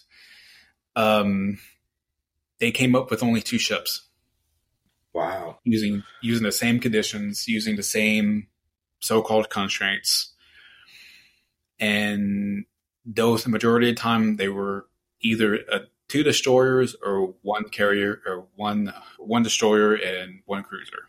hmm One time, one or two times they were able to strike, they were able to sink a carrier, but Right. most times destroyers. And the reason why they were able to even, and so they've changed up the battle or they changed up the scheme. And so they've stopped. The most important thing is that they stopped the carrier group in its tracks. Okay. So it wasn't moving. It was just, it just stopped. hmm And so from there, they were able to destroy it. And then not only that, but they've uh, decreased the, but they also turned off all the active and passive ca- countermeasures that the ships would have hmm to be able to deploy. And so just those two. Is that what happened? yeah. So there's still two bait, and that's when uh, exactly it's like, and then from there, that's when the Taiwanese researchers started to see the same numbers. So Mhm. It showed that they were going on a flawed premise that we will stop the uh, that we would stop this, that we would stop our carriers and won't launch everything that we have. Exactly, exactly. and then also they wanted those results to come out, and so uh, this is one of those things in which I know for sure Yeah. that if an aircraft carrier was like sinking or going down, every possible plane is getting off that aircraft carrier. And Mhm. that thing is launching everything it has as it's sinking. Like it's it's, Yes. it's not just gonna go, oh dang it, I'm sinking. We'll see you later, guys. Nah. Right. Everything's going off. hmm Yeah, like everything is going to be going off, but not only that, but just the fact that they think you know one or two cruise uh, ballistic missiles will take care of it, even though like it may have like um, you know MRVs, uh, multiple uh, Mhm. launch vehicles, Right. um, and um, they would like destroy the totally destroy the carrier through you know, shotgunning it. Right. Um, just the mere fact that they think one or two missiles will be able to take, destroy it just kind of flies in the face of what the Navy found out in the early 2000s hmm when they tried to sink a carrier. Yeah. Uh, Actually, one of the uh, predecessors of the um, of the Nimitz class, I think. Right. It was a Ford class carrier, wasn't it? They. That's on YouTube. No, it wasn't a Ford class carrier. Hmm. It was an earlier one. okay. Uh, I forget. Yeah, it was. I forgot. It was like in the early 2000s. okay. and they um it took them two two weeks and they expended a lot of ordnance on it and it was Two still weeks. standing yes it was still standing it was still selling and so what ended up happening yeah um so what ended up happening is that they had to send in a team to rig up the uh rig up the carrier to to explode to sink Well, I know, like It's during like after World War II, and the U.S. was like practicing and testing their nukes and stuff out in like Bikini I Bikini Atoll or whatever. I can't remember B- Bikini Atoll. Atoll. Yeah, Mhm. um, those were old like World War II ships that they were going to decommission anyways, and they were nuking them, and they still couldn't sink some of those. And it has something to do with like unless the nuke actually like hit the actual uh, ship, it wouldn't. It, it would get super irradiated, and yeah, all the people would probably be dead on it, but the ship would still be Yeah. there, just Right. chilling. Like, so, We'll just keep landing planes on it. yeah, you're good. exactly yeah. Exactly. Like it, it, it, even nuclear warheads, if it's like not directly, as you pointed out, directly on top of it, Mhm. or land directly on top of that, it's not going to destroy it. And so we're talking about a Navy carrier that took not only technological advancements, but also the code of experience of World War II and us trying to develop an unsinkable or a nigh unsinkable carrier. Mhm. And, the, and not only that, but the um, the Ford class, the one that they use in the study, also just continue upon that. So it's Mhm. it's one of those things in which you read the uh, when you read the study, when you read the research paper, you realize that one, it's very biased, and two, it's like almost propaganda at that point. Mm-hmm. So playing devil's advocate with this, right? Assuming, let's say, that those missiles could do what the Chinese say they could do, or at least a fraction of what they say they could do. What does that do to limit the United States' uh, military ability? You know, if, if the United States can't get close enough to China, right? What does that mean for us in a battle there in the Pacific? I think what it means for us is that it would complicate planning. Mhm. We won't be able to project our power at minimum Mhm. to the south uh, to the um, first island chain. Mhm. Not only that, but just the fact that um, it would also prevent. It would also give the Chinese the ability to actually conduct operations within not only the first island chain, but also the second island chain, Mhm. and while negating our ability. And then, and then also, even if we were to try to operate there, it would the planners would have to take into account hey, hey how long can we how long can we operate here in this location in this vicinity until you know a chinese satellite or a chinese uh, pla uh, uh, people liberation army navy aircraft spots us Mhm. and so it's goes you have to go it would it would reduce operations. And then to where we would have to either you know move quickly on and pick up the air pick up the aircraft um, from their mission at another spot or um, or conducting small short mission missions to where we would have to limit our objectives for those for them significantly. I know that the Navy and the Air Force, because let's be honest, these are the two branches of the U.S. military that would be the most crucial should something like this happen, are working heavily on having aircraft that have longer range so that they don't have to rely going inside those closer island chains. Um, so, I mean, at least the United States is, uh, they see the issue and are trying to remedy it, but I think you would probably agree, Sino, that the Chinese would prioritize taking out bases in Okinawa and Guam over um, taking out carrier strike groups or focusing on those because that would limit our ability to resupply and you know take off a hell of a lot more. yeah yeah so they would strike those they would destroy those um, those uh, bases Mm-hmm. and that's the reason why you've seen you know not only the U.S. Navy, Air Force, but also the Marine Corps and Army be able to, uh, in a weird way, resurrect Tinian islands such as Tinian, uh, Saipan, um, other islands across the South Pacific to where they can operate disperse Mhm. dis- uh, disperse operations. You kind of you even see that in the Japanese uh, in the Japanese strategy now Mhm. uh, and but then also in the U.S. Marine Corps strategy to operate from small those small islands that make up the Ryukyus. Mhm. Um, I believe the United States is actively doing it Mhm. in one in one island in one on a couple of islands off the off the coast of Okinawa.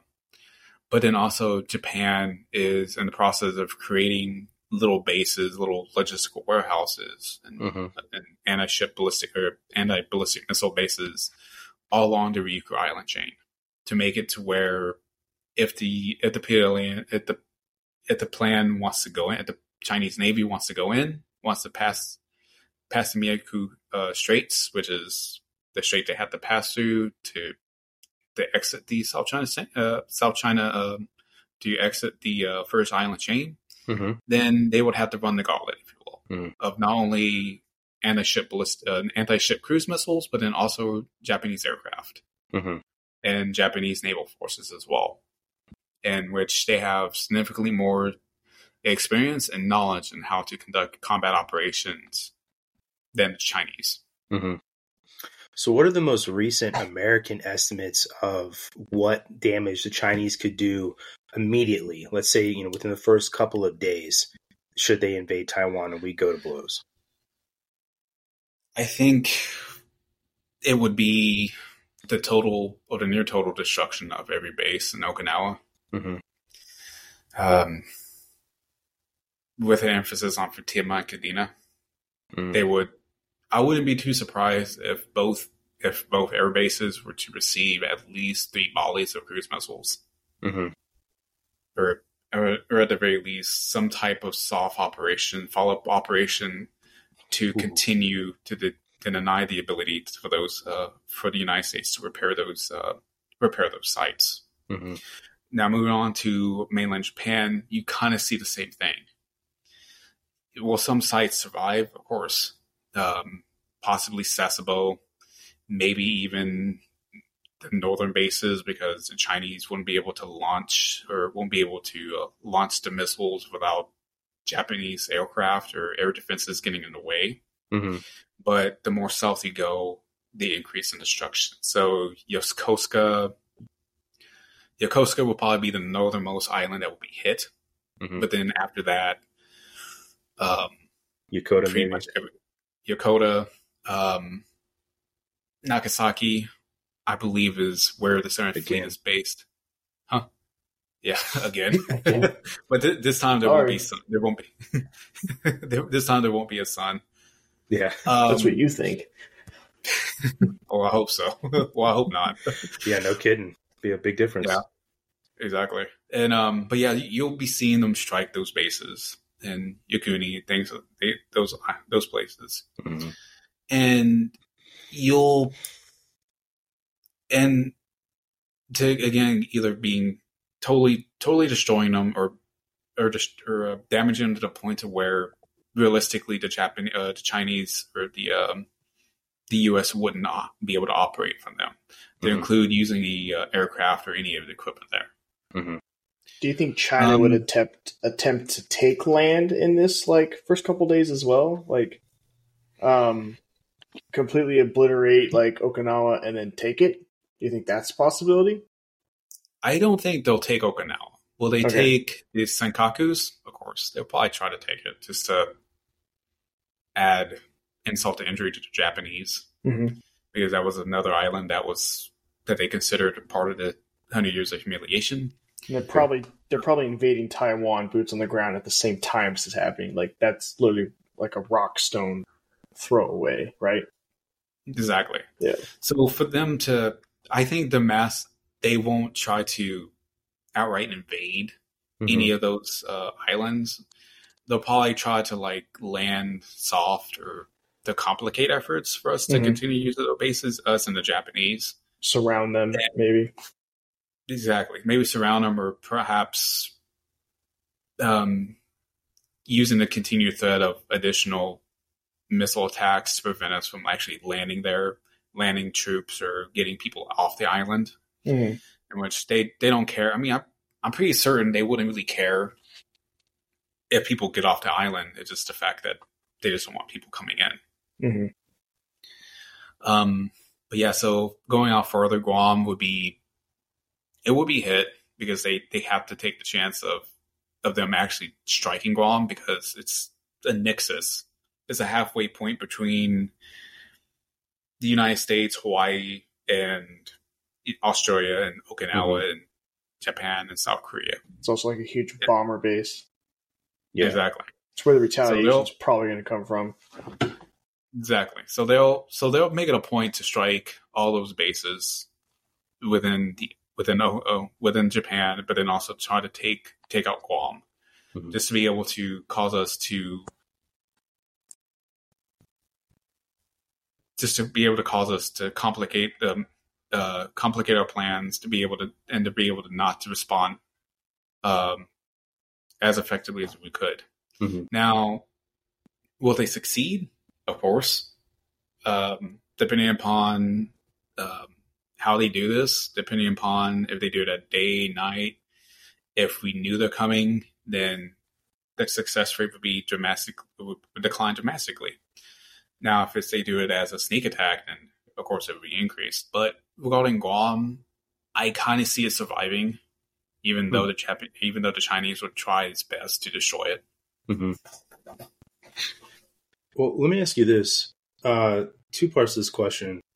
What is the United States' ability to retaliate and bounce back as far as like taking a punch and recovering, right? And obviously, this is you know we can only speculate because we have no idea what the level of damage would be if you're talking about just missile saturations on airfields or whatever. But um, you know, let's just feasibly say like you you sunk several maybe an aircraft carrier, right? Several of those ships.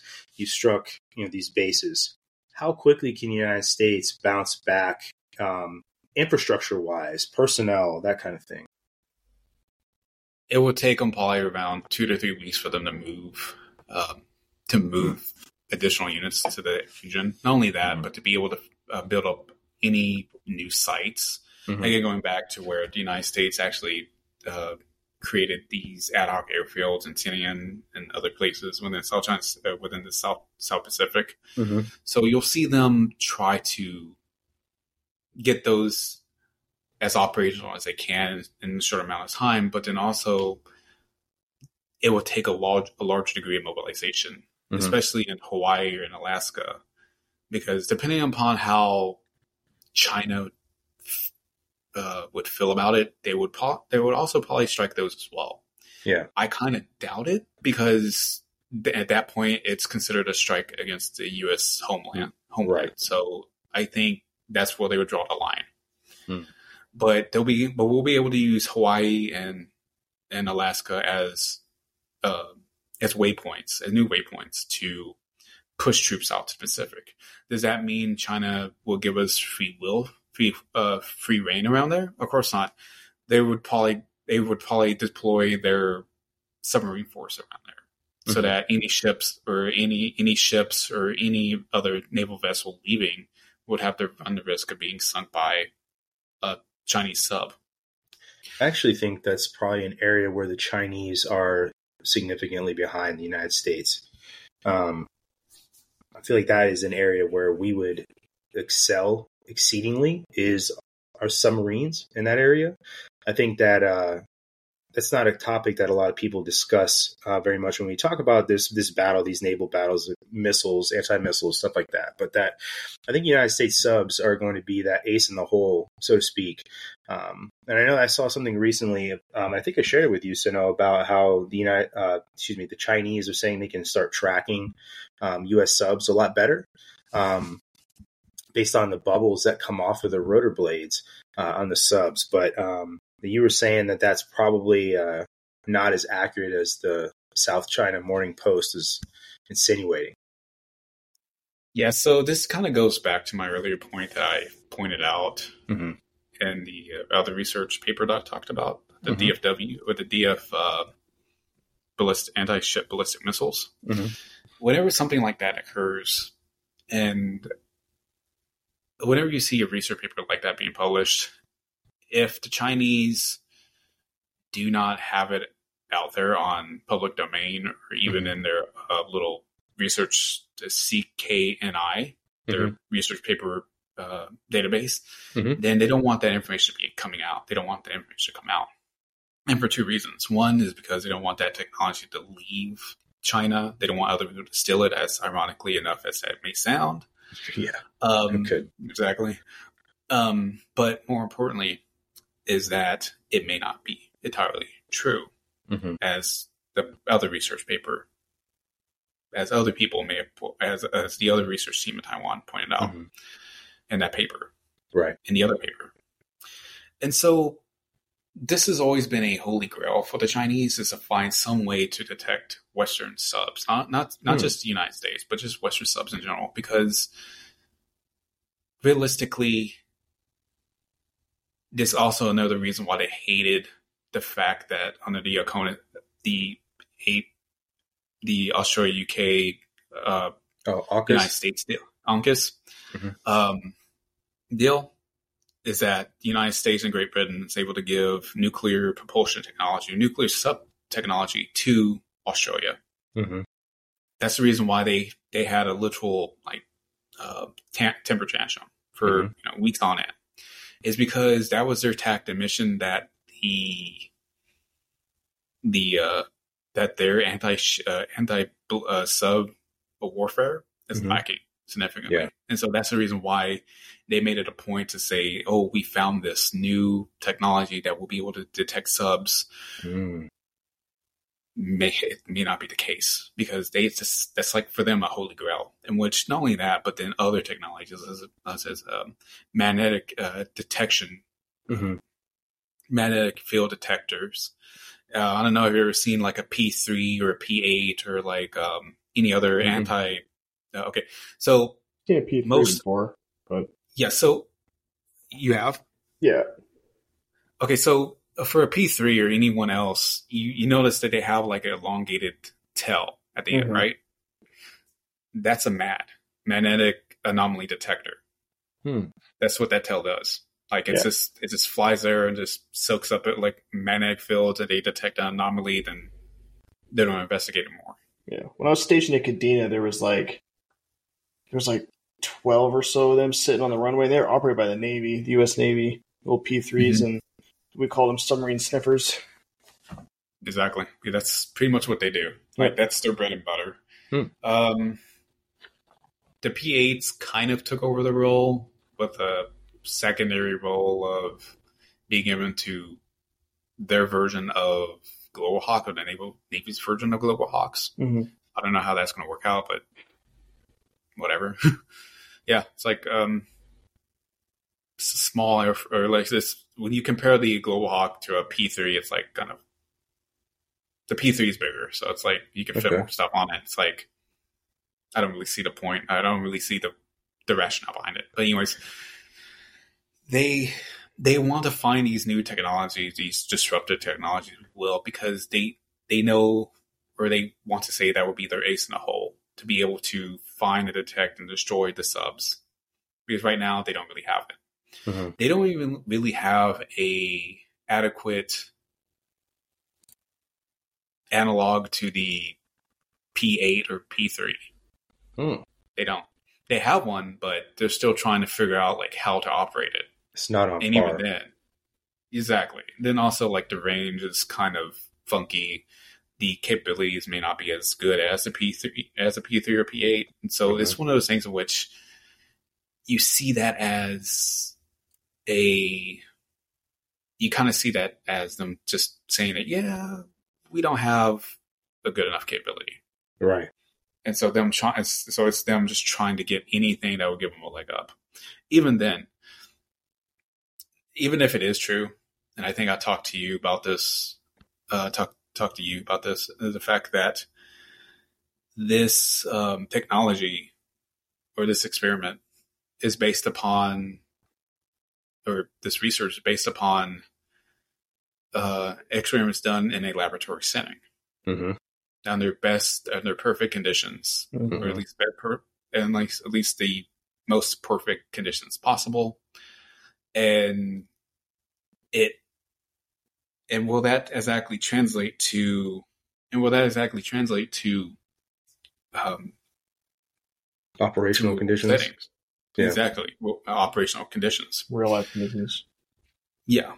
And so most times it may not be, even Mhm. if the Chinese were to try to hurriedly advance this to the operational stage, it will still take time to actually develop the tactics, doctrine, and equipment needed for this because you just can't strap it on to like um, a Y8 or Y9 hmm and tell it to go off, tell the commander to go off and go do great things. You, you just you just can't do that. It's, it's that's not how it works. hmm Like you you have to develop a whole new variant, if not a whole new aircraft for it. Mhm. Because I believe that the um, because I believe that the actual um, piece of equipment that detects the bubbles, it has to be dipped in. Right.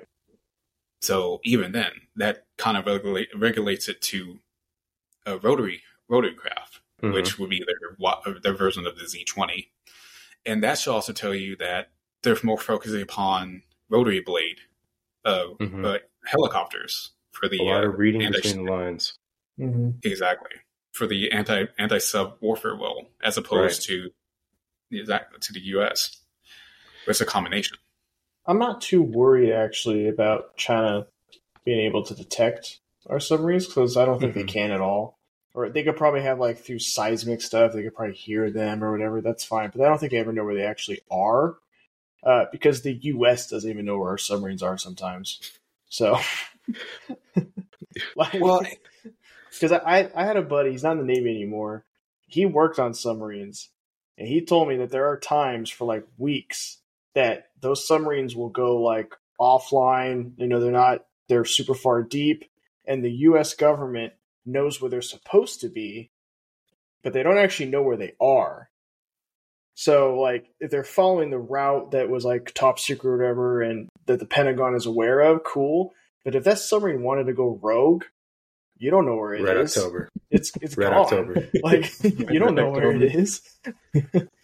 It's got Sean Connery down there.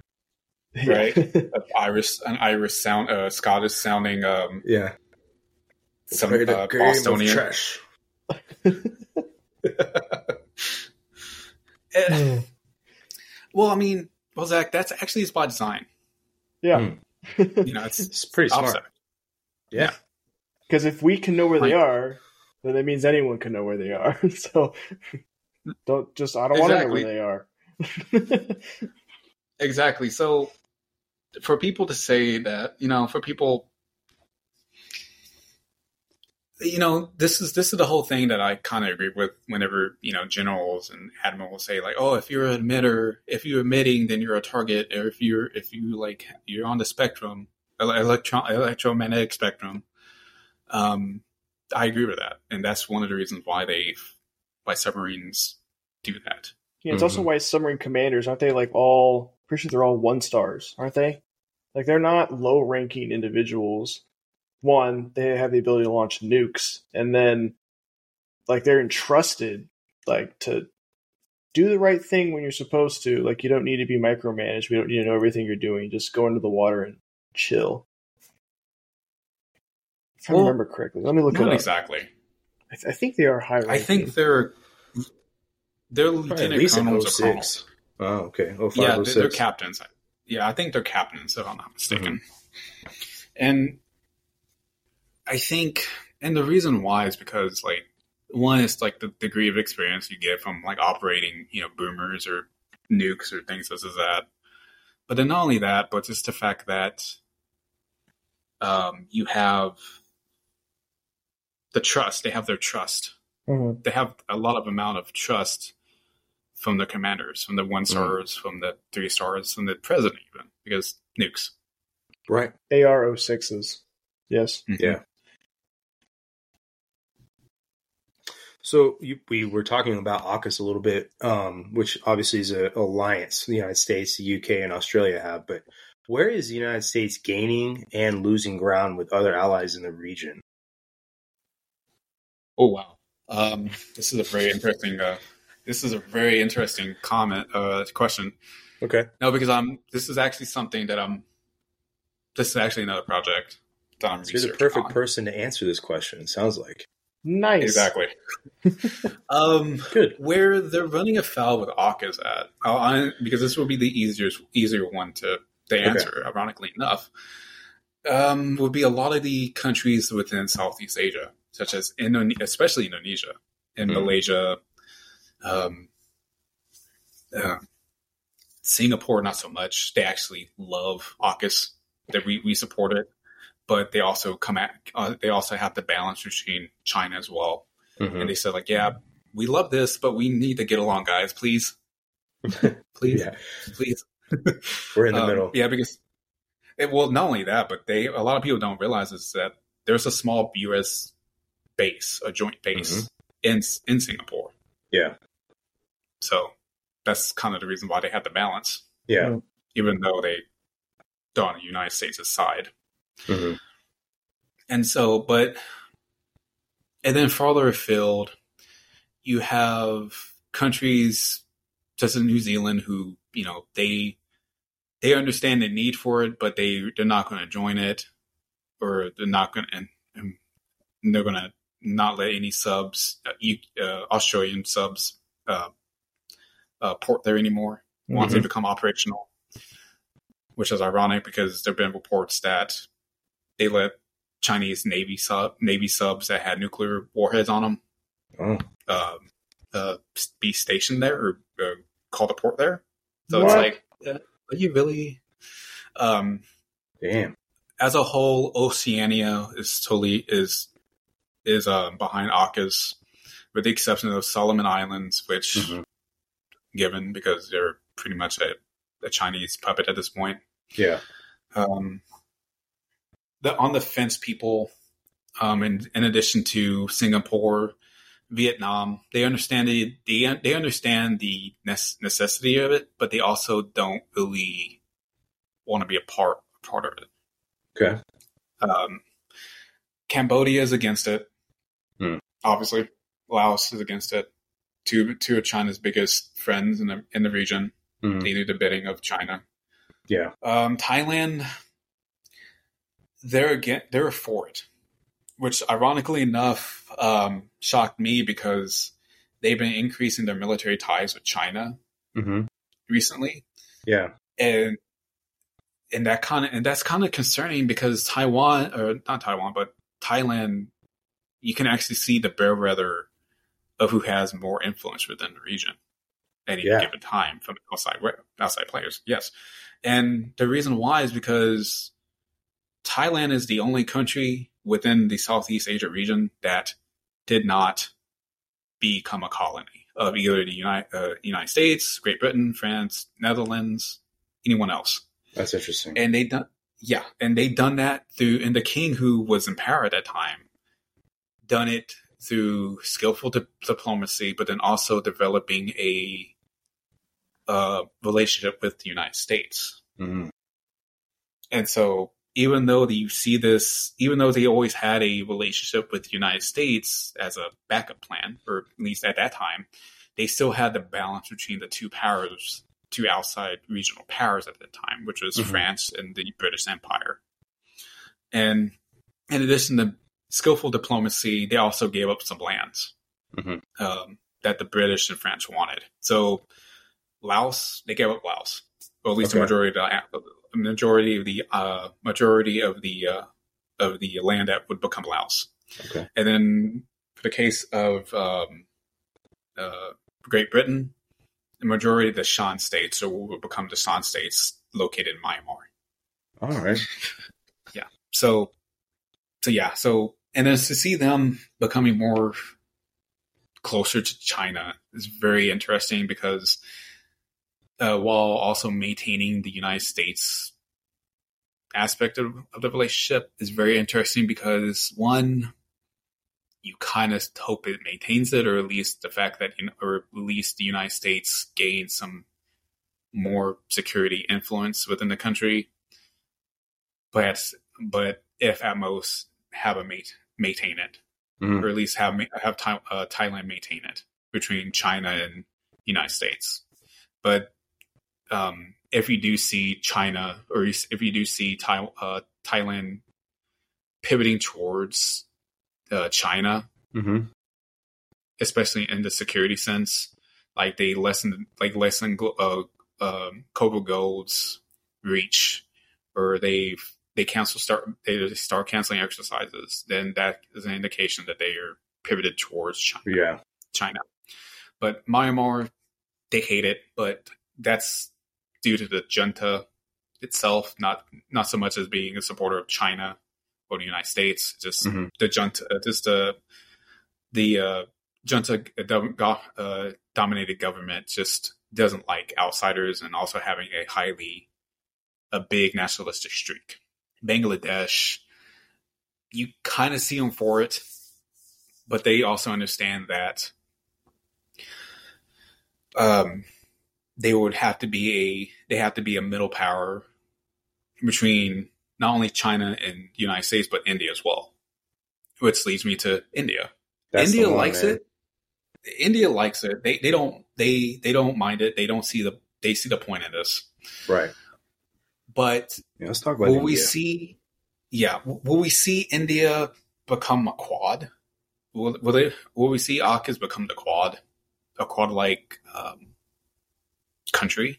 Mhm. I doubt it because one, the United States, Great Britain would be uncomfortable with transferring that information to the the, the technology and information exactly to India. But then on the flip side, India will be uncomfortable with trying to um, increase uh, relationships with those countries because of China. They still they don't want to antagonize China, but then also they don't want to they want to go their own way. They also want to become like a this regional hegemon, saying that hey, we're here, we're no longer under any colonial masters, aka Yeah. Great Britain.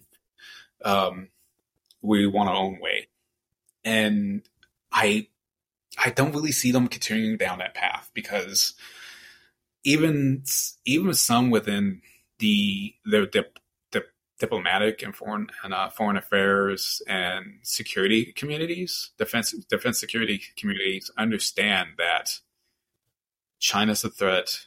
We experienced them try- invading invading invading and going to war with us multiple times. We know they're a threat. And so while we have allies who think the same way, we need to pivot towards them. Mhm. But they get drowned out by the Modi's and the more the more extreme voices of the BJP. Right. And so, yeah, it's one of those things in which all, it's like 50 50. Um, some countries like it, AUKUS, because of what it represents, others don't. And then others are neutral. India holds pretty big keys with um, helping or hindering Chinese uh, trade in that area and not wanting to just basically be the doormat that the Chinese wish they would be. And the other thing that is interesting too, the dichotomy between the Chinese and Indian relationship is are these border disputes that happen all the time. I mean, these guys are literally fighting each other, but you don't hear it in the news as often as I think you should, considering them being the size they are, the global powers that they are in their region. Um, you know, so I think both the United States and the Chinese would love to see India make a decision, right? And like you said, India wants to be their own person. Um, but where do, do you think if something happens, where do you see India leaning more towards? If something does happen, India would try its best to stay out, Mm-hmm. but then also, at least right now, they will try their best to to stay out of it, but they know eventually they'll be drawn in Mm-hmm. to any conflict.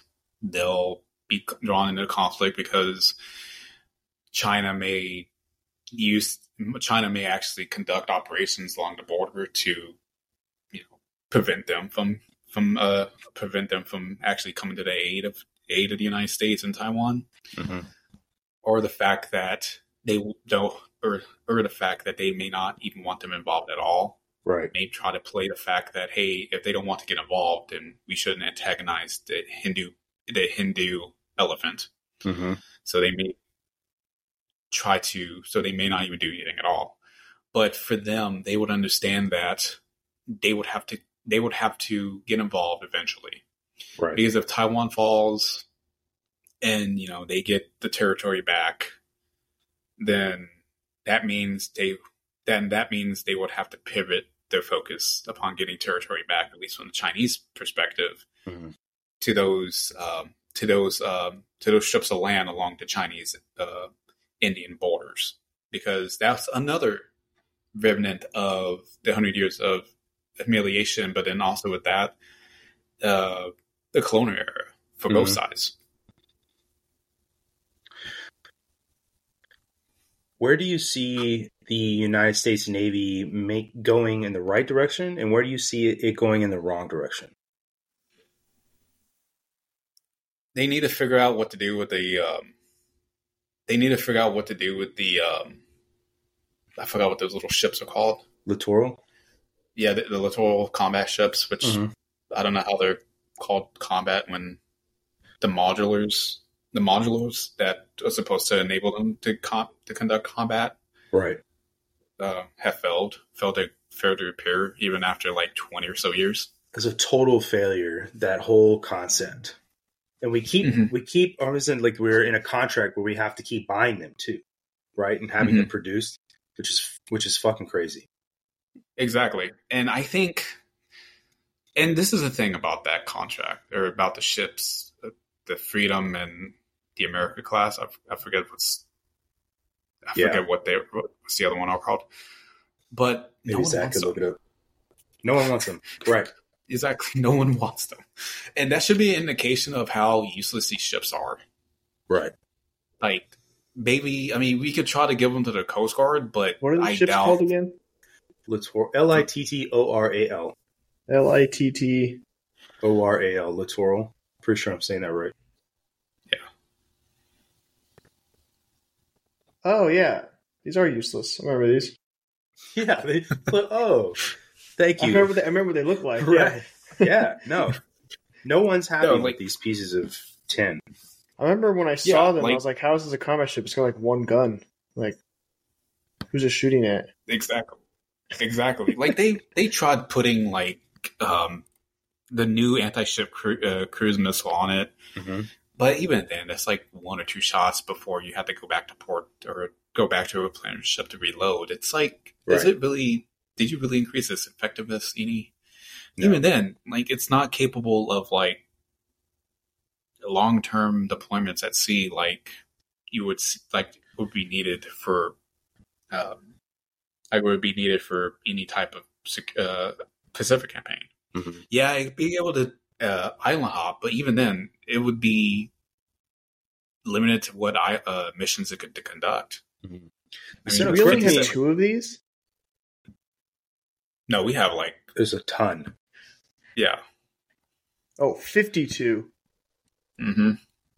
Why so many? And so, Ugh. correct me if I'm wrong. The the Arleigh Burke class that's on its way out, right? yes, it's planned to, look- to be de- decommissioned in batches. Um, I think we're, we're still building them because you know over time we're gonna we're moving away. Uh, over time, we're gonna develop the new ones. Um, but yeah, the the Arleigh Burke class is slowly or it's, it's going to be phased out because Mhm. it's an old design. I believe 40, 30 or 40 years years old at this point. Um, what's um, what they're doing right, or at least I'll continue with what they do wrong first. Yeah. They still haven't really considered a topic. yeah they they haven't really considered a or at least uh, settled upon a new cruiser mm-hmm. um, type or design. Um, that is significant because the cruisers are the main ship and anti-ship ballistic missile defense, or anti-ship, or anti, um, or an, and uh, anti-air air capabilities it can provide Gotcha. for carrier groups or for like ARGs or amphibious ready groups, things as that. hmm And so for them to not settle upon a design or like not have them being being built yet is kind Mhm. of it's kind of alarming to me, especially since they're now beginning to yeah, especially now since they're um, going away with the Tioga uh, the TIG class hmm cruisers. Excuse me. Um, This is a Regarding the big tech- gap, isn't it, between the United States and the Chinese as far as even technical capabilities on these ships, radar systems, uh, weapon systems, sh- ship defense systems, all these things?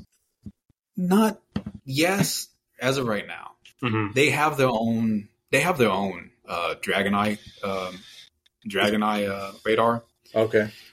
and it's people say it's an analog to the um to the Aegis hmm but I doubt it because one it's Chinese and then two they more likely copied it from Nice. China Mhm. so it's like or they they more likely copied it from the United States so it's Mhm. like they're good at copying, but will they be able to add stuff to the design if they don't already know what to do with it? Right. More likely not. But even then, like the quality of the radars may not be the best. Mhm. So there's so you have to take that in consideration. But even then, it still gives them a massive capability than what they had before. Okay. Uh, also, fun fact: if you look up different um, pictures of the Dragon Eye, hmm you'll see that they originally. I don't know if Zach's able to do this, but um, I can. He can do all things. oh, very very well. Yeah. Type in type in Dragon Dragon Eye variants. I think you should be able to find um, to find both both both types, both A, I believe, or the or at least the initial uh, prototype, and the um, finished version, or the one that reached operational status. It's a big. There's a reason why I say. Well, I'll, there's a reason why I say um, they may have copied the. They may have stolen it from the Aegis. Hmm. I mean, it wouldn't be the first time. No, it wouldn't be the first time. gonna be the last. I- exactly, exactly that. But this is so blatant that you can't really deny it. It's Because, kind of like well, looking I'm- at the J20.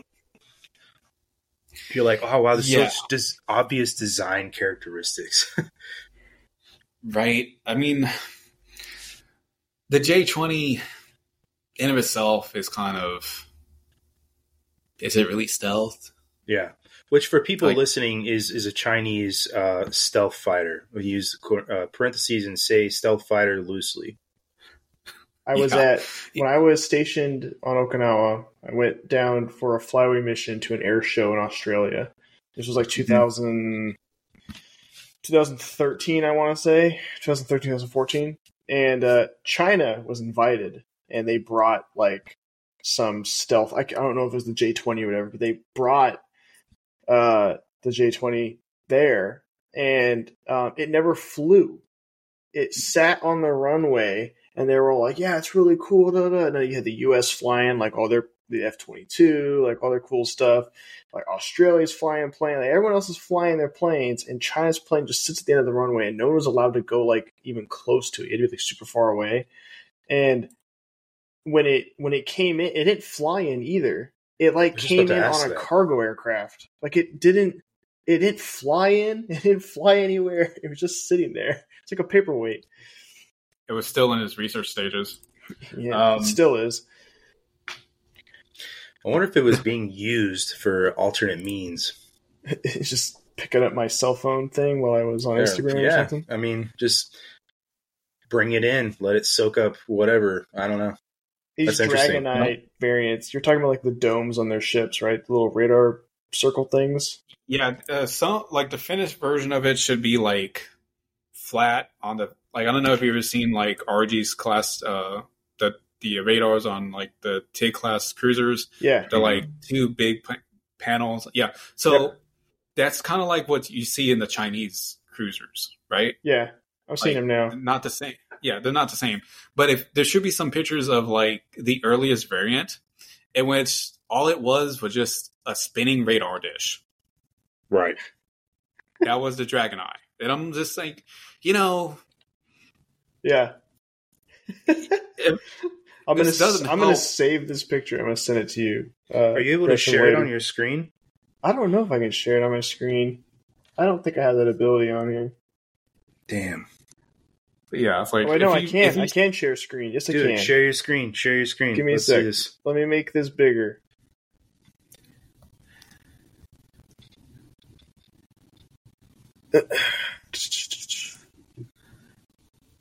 All right, share screen.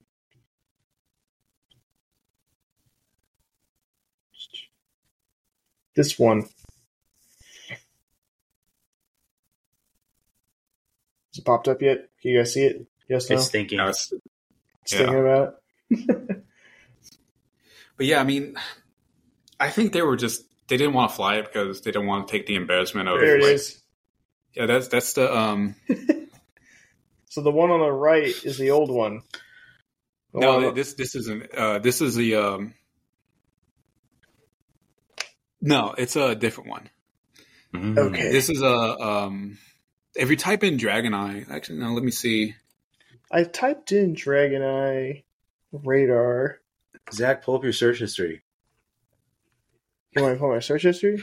Yeah. Yes. okay, if you if you type in Dragon Eye radar or type thirty six radar, you should be able to feature. You should be able to see it. Dragon Eye radar type 36 radar. Uh, 30, uh 36, uh, 34 6. 34 6. You want me to look up pictures? Yeah. Because you should be able to see it. Yeah, you, you may have to reintroduce the screen to the uh, the yeah, that's studio. what to do. Stop sharing. Share screen. Uh, you talking about this one? Let me see. Yeah, that's it. That's the uh, that's the finished version. Um, I don't know. I don't really see the um The, one the before one. is it this one over here? No. Um. Damn it, No, that's a that's a that's a different one. But anyways, yeah, it was just them. It was just a radar dish spitting. And I'm, I'm just thinking, you know, Mm-hmm. just come out and say that you copied it, guys. I mean, at this Right. point, I mean, like we we all know you did it. Yeah. I mean, it's like, don't be so vague. Don't be so blunt about. it. Don't be Is so this- like obvious look at about this it. ship. Is this paper mache? Why is this like wrinkly and like falling off? Oh, because of the uh, anti-radar characteristics or Oh, anti-radar it's- It's material. supposed to look like paper mache then. All right, cool. Yeah, It's yeah, aluminum foil. Got it. yeah. Cool. But yeah, So- I mean, um, yeah, go ahead. go ahead. No, no, no, go ahead, Sam. No, no. So, um, yeah. So the the uh, radar, um, it's essentially a copy of the Aegis, but is it really? Mhm. We don't know. So, More than likely, it's one of those things where the circumstantial evidence is uh, points in a certain direction. exactly. Um, as far as production, though, the Chinese are certainly outpacing us. Correct. Yep. In terms of ship, um, Mhm. yeah, they've. I think they can produce five destroyers a, a year, Right. if not more, if not more, Okay. uh, compared to like two two for the United States. That's crazy. in which yeah in which that's going to be if we do get into a fighting war with with the chinese Gonna need them. we're going to be at that, a that matters Yeah. big time. exactly exactly because Do you think we We're could ramp up though? take- Do you think that we're at two now because we're being conservative? Do you think that we could ramp it up to five, six, maybe seven? i think it would take some difficulty on our part because we've shut down so many of those boat yards Mm-hmm. or shipyards um after this cold war but especially during the war on terror Yeah. So we just we shut them down. It just depends upon how quickly we can get them back up and rolling. So, same question with the the Navy. What about the Air Force? I think with the Air Force, they're what they're doing right is finally coming to senses that maybe shutting down the F twenty two Raptor line is it's not a very vocal or very popular opinion, if I understand. Is that they're coming to terms with the fact that this is a horrible idea. that would be good. yeah, in in which um, dad and dad and them trying to figure out that and them trying to make the F thirty five do everything Yeah. to include being an office chair um, was Nice. also a bad thing to do. Yeah, Mhm. yeah. I can't like- see the 35 running CAS. Just can't see that. no, and I think that and it's a it's a casualty of the United States institutional dislike. I use that word dislike hmm um, of them doing CAS because they were settled at that mission s- since 1947 or 8, I believe. hmm The Key West Agreement between the Army and the Air Force that enabled the Air Force to be its own like little hmm uh, branch. Yep. Um, Little. Oh well, Right. uh, Now we, now little, we got but, our I own mean, little branch. yeah, Space- right. Like, like we have our own child. That's right. See, and it's it's smarter than all your, and it's smarter, It's a baby.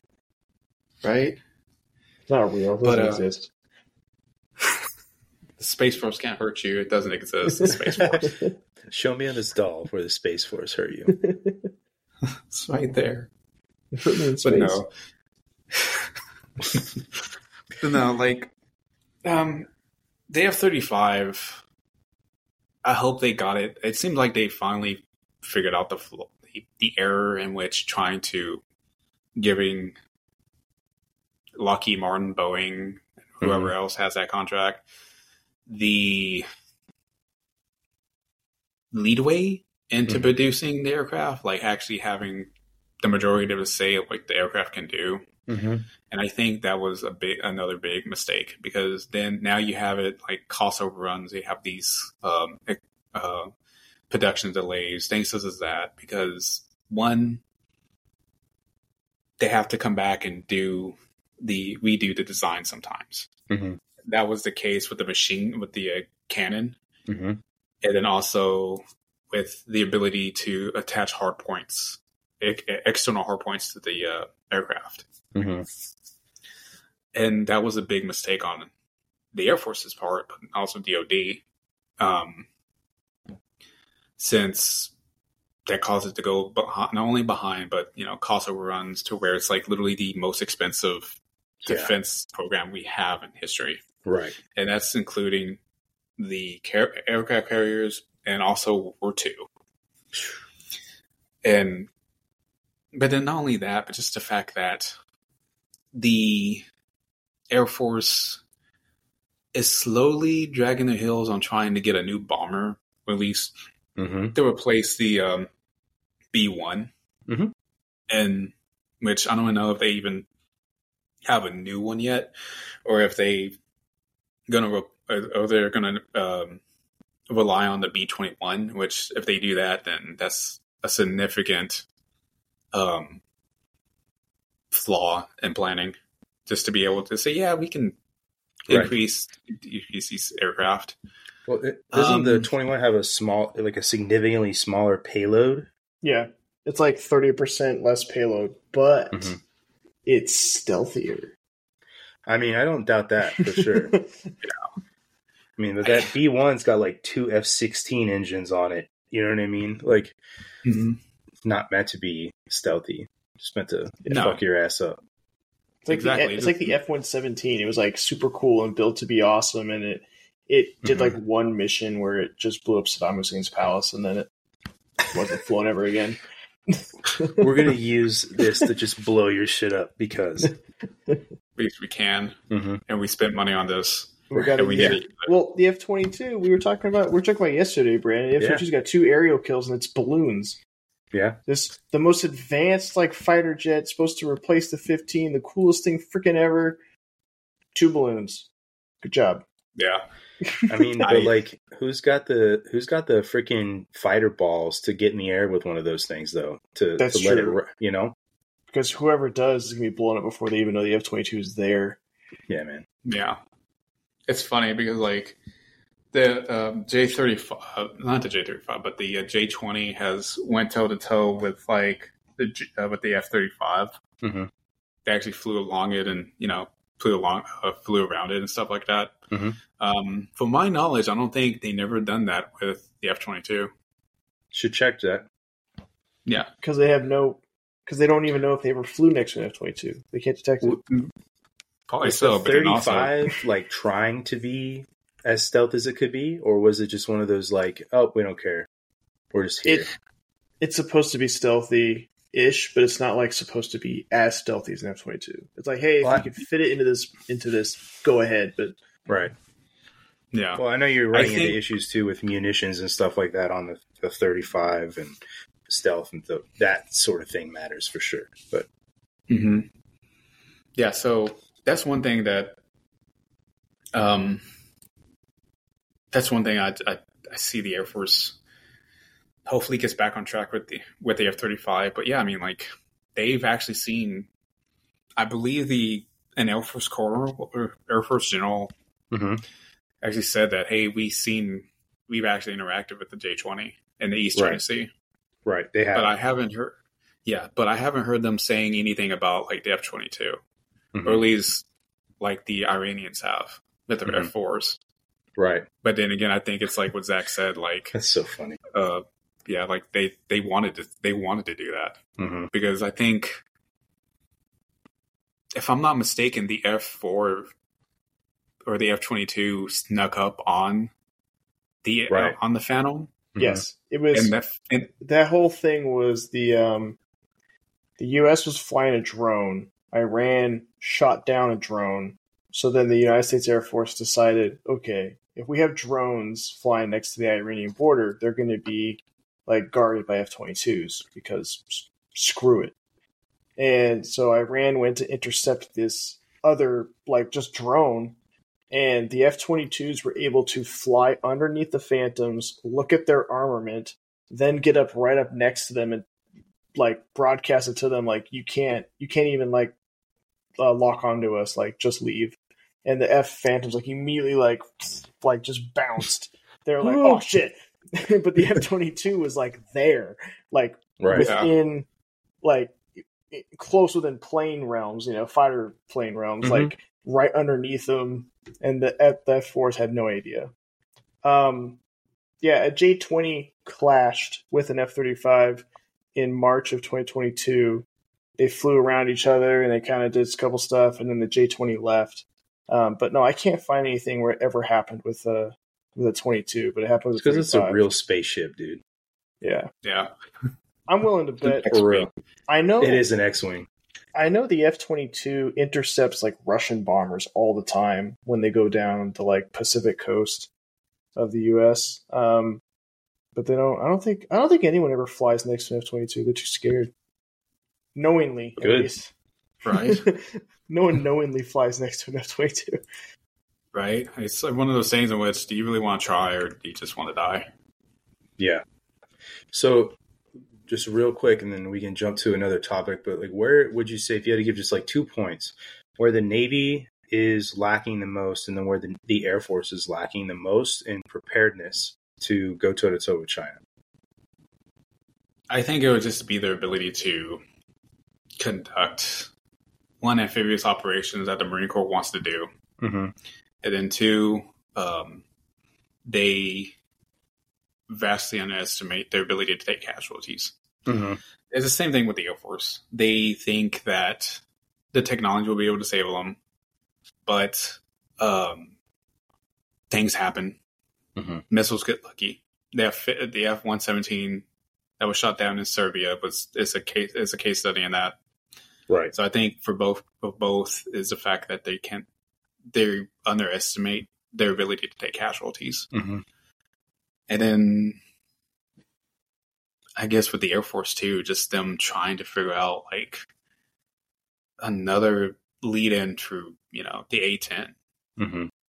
Because they need something they need they need something dedicated to CAS, even if it is Island to island. yeah. Because um Let's make a stealth Because, A uh, ten. well see that that's that's my thing is the fact that, you know, they, they should. I mean it's I've thing seen with cool cast- renders of it, and it looks so sick. Just just make that. exactly. Just do it, Just- Lockheed. just do that. Come on, Raytheon. You guys. It's just taxpayer money. Come on. Right? Just So- our blood and sweat and tears. Right. Yeah. so, Sino, where where do you think the Chinese lack the most in comparison to the Western military in general? Right. Like we talking like NCO Corps, like where where you know shooting um, qualifications. Like where do they fall behind? they fall behind a lot. They've the NCO Corps. They want one. They want to create a Western Western Star NCO Corps. Seems so They- odd. Yeah, it, it's it, when I say Western style, style, it will be in the image of what the CCP would want hmm the PLA to have. So it's it's important to bring up that point because the PLA is a party army, Mhm. and before they gave their officers leadway into thinking for themselves, be able to conduct uh, not have to listen so much to party directives or party orders. Mm-hmm. But Tiananmen actually caused that caused um, caused that to go away because the CCP understood what could happen. Mm-hmm. Like um, they've um, the uh, commanding general for the garrison in China, uh, in Beijing said at first, okay, we'll we'll we'll put we'll put down I'll put down the uh, I'll put down the uh, protest. You know, they need drag his feet for a couple of days, and then he said like, and then ultimately, you know, he said, um, shouldn't we be the shouldn't we listen to what the people say? Like we're the People's Liberation Army. We're the People's Liberation Army. And so after that, um, that's whenever you've seen these mass mobilizations of PLA units outside of China, uh, outside of Beijing the Mhm. surrounding area, just to go in and crush that revolt. Because what a lot of people don't realize is that prior to the most recent reforms in 2015, if not 12, Mhm. was that they would uh, they would st- uh, Chinese people conscripted into the PLA would stay around their ho- hometowns or home regions. Mm-hmm. It's not so much now, and so that's the reason because of Tiananmen, and and so they seen the they realized that, and that's one of the reasons why they actually had to bring people in because they can't they couldn't trust uh, the garrison units in in Beijing to put down the revolt or put Mhm. down the uh, protest. Okay. And so for them, they want an NCO corps that will be able to lead or, you know, lead in the last hundred yards, if I'm going to use a Marine Corps terminology, Go for it. be it. able to take, yeah, to be able to take the initiative, be able to utilize the best judgment, be able to take the orders of the officer, whether it be lieutenant or second lieutenant, and Mhm. go forward. They want that, but they don't want it to be, they don't want the NCOs to have too much power. The same thing with That's the officers. counterproductive. It is. It, it is, but for them, they think they can do it. They've we actually seen them trying to implement it, but will it work? Time will tell. Until time will tell if it, they truly are able to implement it. With the ultimate test being the crucible of war. I just want to say real quick for the layman listening, because this conversation, this specifically, right? If you're in the military or have been in the military, you'll understand what we're talking about. We're talking about NCO and why it's so important. Um, and I've been around a lot of our NATO partners, and the United States having the NCO Corps and the rank structure that it does is is unique in a lot of ways. Even to some of our NATO partners, they don't have that. They have a lot of conscripts. Um, they have a lot of uh, you know the ranks aren't as spread apart. And um, the reason why that's so important is because at the end of the day, Zach and I, you and I were talking about this yesterday, that if if we're all in a platoon and this person who's our leader goes down, right?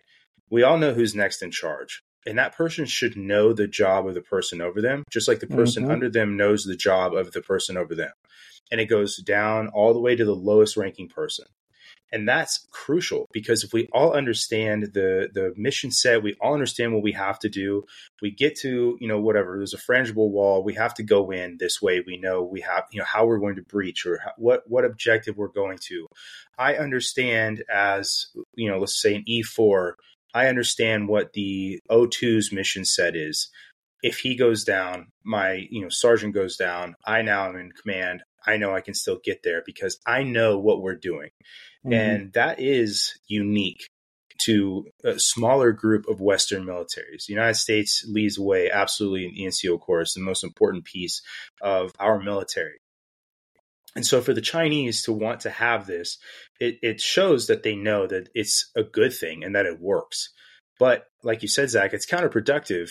You have to it have something called their thought process. it does. and you have to have something called decentralized command in order to Mhm. have that. When the corporal can lead the way from point A to point B when, you know, his sergeant and the LT in charge go down, that's decentralized command. He's making decisions for himself and the people around him. And, you know, you have to be able to let go of those reins a little bit, which like you said, Zach, is counterproductive. Yeah, like they've they understand the ultimate the the CCP, which is ultimately what controls the PLA. Mm-hmm. It doesn't have the P, the PLA doesn't have its own is not its own entity as the U.S. Army or you know the British Army or you know the French Army. Mhm. It's a party army. It's subordinate and will always follow the directives, or at least the CCP hopes uh, follow the directives of it, of the party. And so for them to lose, to see that control means to see the control of the barrel of the gun Mm-hmm. because that's one of the main power main pillars of power the CCP has to maintain control. As you've seen, as we've seen in Tiananmen, yes, the people are complaining about power, even though the even though the CCP is supposed to be for the people. Mm-hmm. At the end of the day, we don't they don't really care for what the people want as long as they have the guns Yeah. to you know enforce their will. Well, that's what I was getting at when you were saying it's counterproductive to to allow your lower enlisted um, to have the ability to lead. Then they have to have more knowledge about things going on, and if they have the knowledge of things going Yes. on, then they're probably going to rise up and overthrow you. So you can't.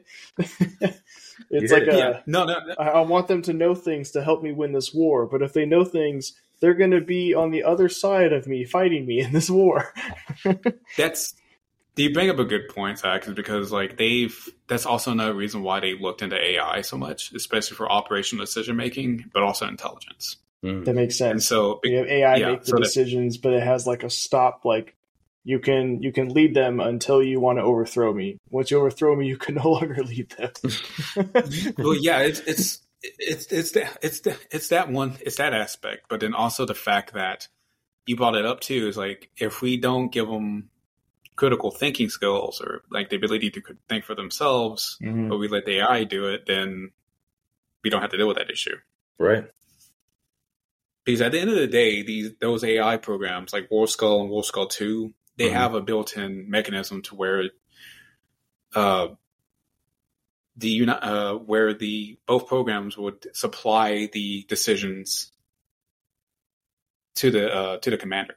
Mhm. Now, he's able to pick, but he's only be able to pick between his options A, B, and C or D. Mhm. And he tr- and if he tries to deviate from that, it won't let them. Mm. It's pretty limiting. It's like false options. Kind of. Exactly. I mean, the P- the PLA said that at least the scientists behind the programs that are being used now, they said that it could be, um, it could take into consideration tactical and operational changes on the battlefield, but I don't see that happening. Hmm. At least not as fast as like as we would do it, as the United States military could do it, Mhm. because you know our leaders trust us. Right. I feel like that's such a nuance because who's inputting the data? How is it receiving the data? Like, are the data points on like the soldiers? Are they on like?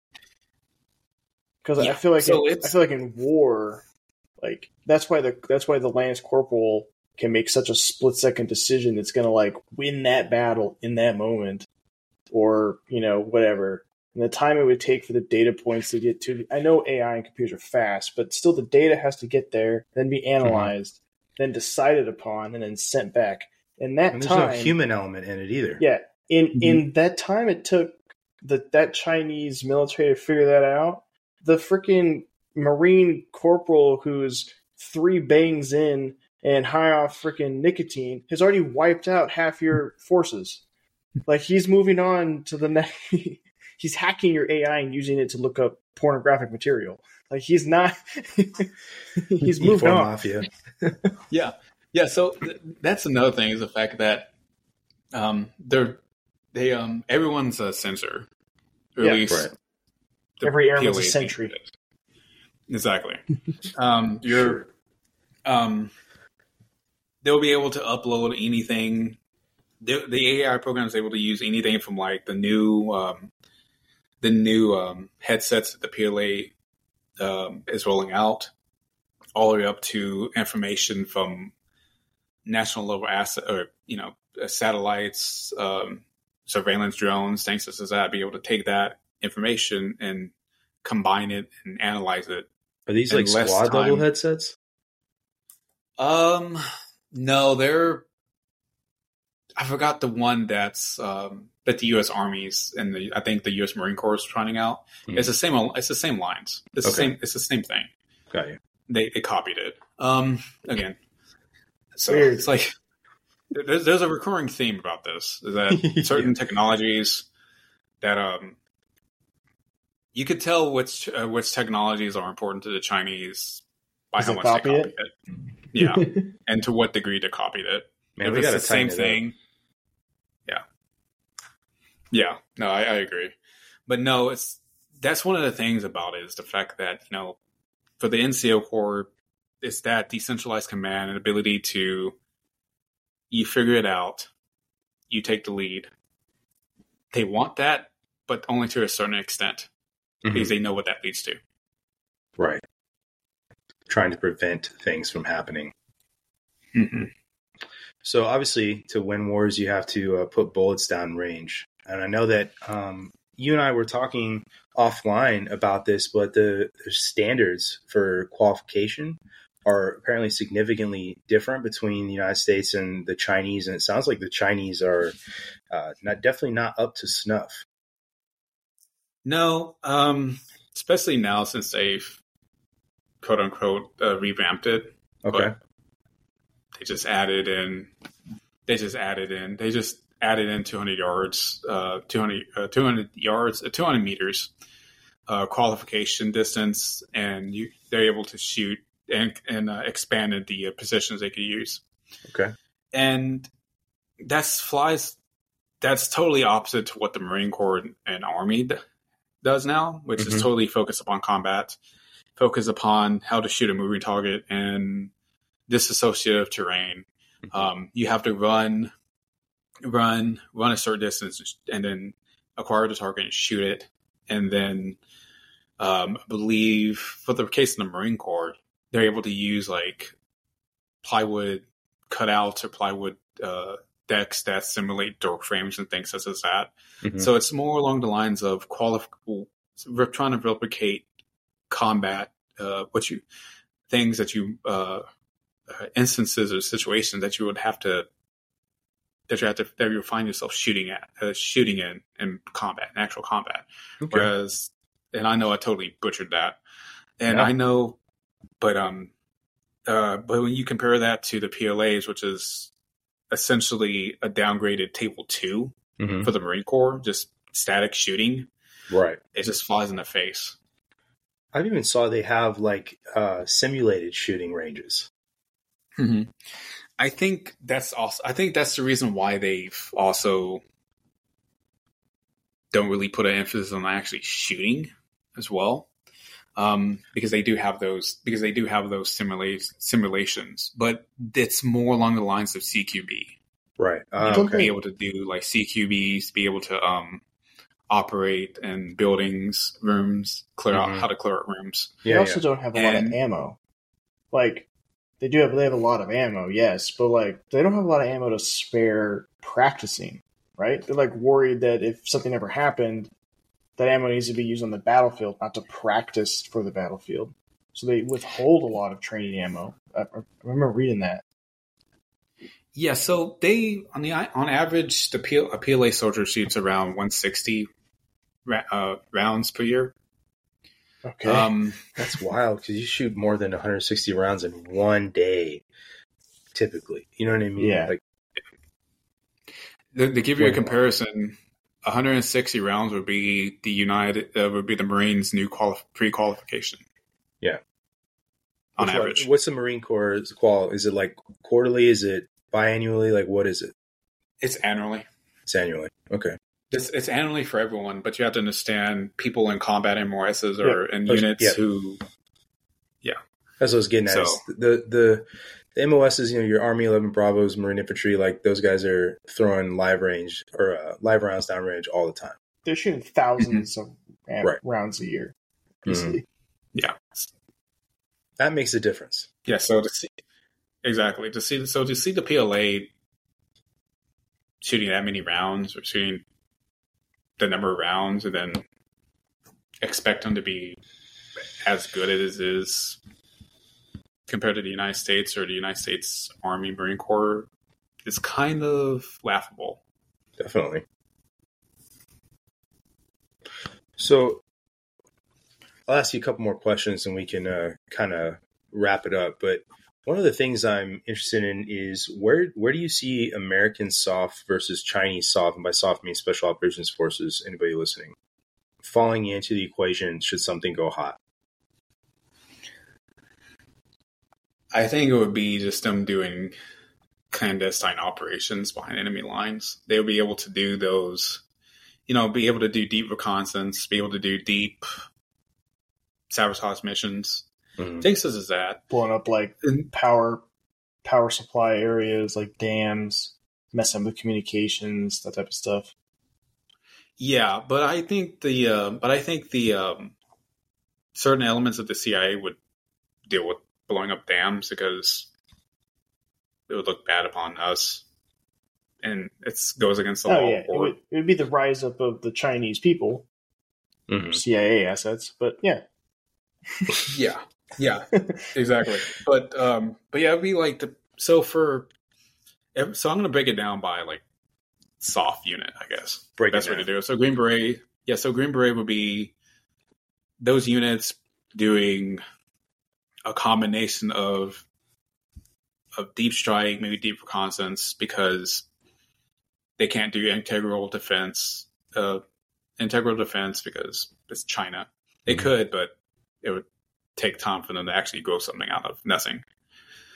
Not only that, but their time is better spent on like doing kinetic type of missions. Yeah. uh, sabotage, deep reconnaissance, things such as that.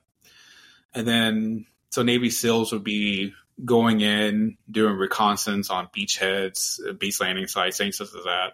Same thing with Force Recon. Maybe Marine Corps, um, the Marine Raiders would be would be the middle link between the Green Berets and Navy SEALs since they can do both. Right.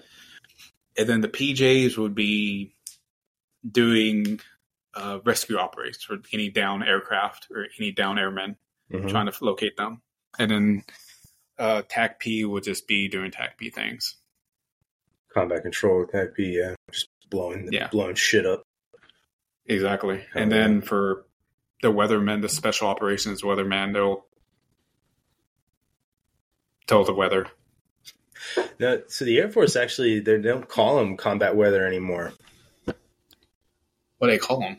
Special recon. And they definitely they kind of changed up their mission set quite a bit. Hmm. Um, shout out One's Ready podcast, uh, but uh, they have a uh, special recon um, operator on their uh, their podcast.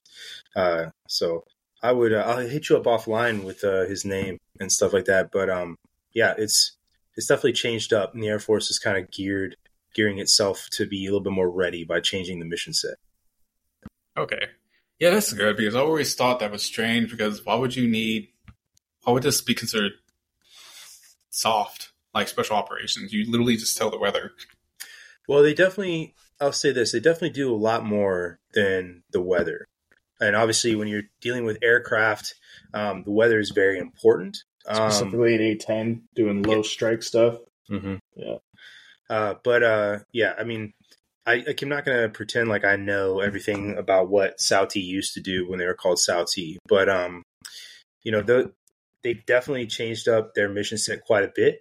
Um, but uh, I know you can learn a lot about it from the One's Ready podcast. They talk about it a lot. And um, the guy that is uh, on there, he's actually the career field functional. So he is uh, like The he's way guy. up there. Yeah, the dude. Oh, wow. So Mhm. he's, he's been in it for quite a, quite a while. Yeah, he's a he's a senior NCO. He's up there. Um, really, really funny. We've had him on before. Tr- Trent Siegmiller is his name. I mean, it's not like you can't find him, uh, but he's he's hilarious. He's awesome. Really, really down to earth guy. Um, but uh, yeah, he uh, he could tell us a lot more about it if he was here. And I'm sure. I sent him a, a, a video the other day, and it was a, uh, it was of a, like an F4 tornado, like somewhere. And i was like so so when this thing's coming at you guys i was like do you guys just like aim the 240 like right at the base or what? You know? And he, he took it i know exactly. I was like he, he, he knew exactly what i was saying but it just it, it cracked me up probably more it cracked him up you know what i mean? But yeah it just they don't yeah it's it's a i think it's a very misunderstood career field i think a lot of the air force um, special operations guys are very misunderstood. I think PJs, obviously, they're like the most well known of the Air Force uh, special operations guys.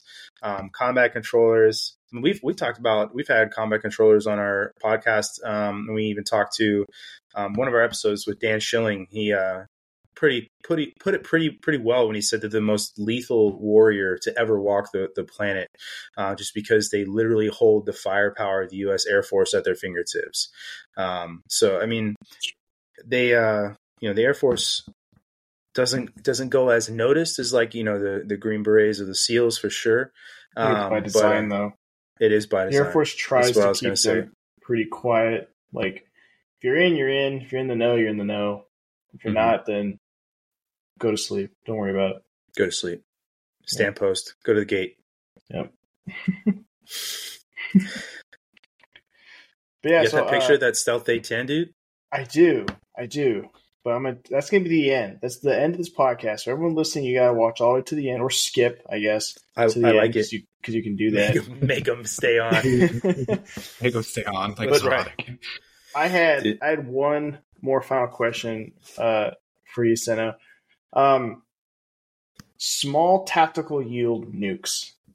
Now, there's like Russia's threatened to use them in Ukraine, stuff like that. Do you think in a conflict with like China that that's something that could be realistically used? I don't think so. No, I don't think China would use them. They're not. They wouldn't because we're talking about like they, they wouldn't do it if they want to remove like a, a carrier strike group, a carrier strike group.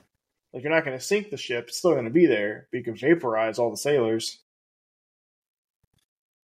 Yeah, but I think the calculus for them to even use nuclear warhead would be they're on the verge of defeat. Mm-hmm. The CCP, the CCP would feel as if nuking American troops would be worth the risk of any potential retaliation from the United States because we'll, we'll, retaliate with nuclear weapons on our own. Oh yeah. Now, if, now, mad. Would it be? Will, will it be tactical nukes? maybe if we're able to move them from their bases, but I think we'll be at that point. At that point, I think the United States president would be willing to turn the key. Mm-hmm. And even go that, full on intercontinental ballistic nuke. Yeah, or the, or the very least get, or the very least authorize the movement of land attack cruise missiles with that capability or the submarines that we don't know where they're at just all of a sudden start launching nukes. exactly. But you, you know, don't got to go to work tomorrow, guys. It's over. exactly. We're all dead. Don't yeah. worry. But a country that would actually use nuclear weapons in the Asia Pacific would be North Korea. Oh yeah. Everybody's crazy now, uncle. What's What's funny is mm-hmm. I feel like North Korea, like something broke out, North Korea would be like, China, like let me in, like I can help you, like we can do this. And China be like, no, stop, like knock it off. And then North Korea like nukes Beijing. Whoops, like, like what? That would be doing a massive favor, right? It's like, oh, we are we, we the baddies? We aimed it for right? Seoul, and it just went a little further. Sorry. right? So sorry, we didn't mean like you should have gave us GPS uh, right. GPS you know systems. You we know we're not good at this. we just pointed and shot. Right? Yeah. Sorry. Yeah. It's like those little, it's like a child pump rocket where you like just press on and it goes into the air. just thinking of like a, a, fucked up mortar round. You know what I mean? Yeah. Oops. Right. We overshot. You know what we feel is hmm. if you know, and if North Korea ever does that, let's just say they they want they see uh, the China and United States get into an actual armed conflict. Mm-hmm. Yeah. I always wanted to know Oh, would sick. they actually? Would they actually? That is why. Why don't we have that? Exactly. Uh, It's so cool. It messed up your train of thought. Like right? this the right wild here, wolf? This needs to be a I'm thing. not- the name could not be that. I mean, like, it, No, it doesn't. Yeah. Need, it doesn't need to be the uh, wild wolf. It needs to be like the the A fourteen, like super warhog or something. Super warhog. Yeah. right? Goss Goss But- hog. I don't know. something. But anyways, like I I'm I'm hoping that, you know, if that if that ever happens, then we have some ingenious people in somewhere that would give the North Koreans the wrong coordinates or be able to like mess around with the coordinates on the missile so that whenever it does launch, it's like it's not going it's not going down, guys. Just It's not going south, U-turn. guys. Yeah. it goes up. Right? Yeah. This keeps going. oh no! Oh no! Yeah. Like, Sir, we, is this we- get closer? sir, we put in Korea, and the missile doesn't know north or south, so it just came right back. It went to the one true Korea. Yeah, it went to. It knows that we're Korea, so it just came back. Right? It's a- it knows its homeland.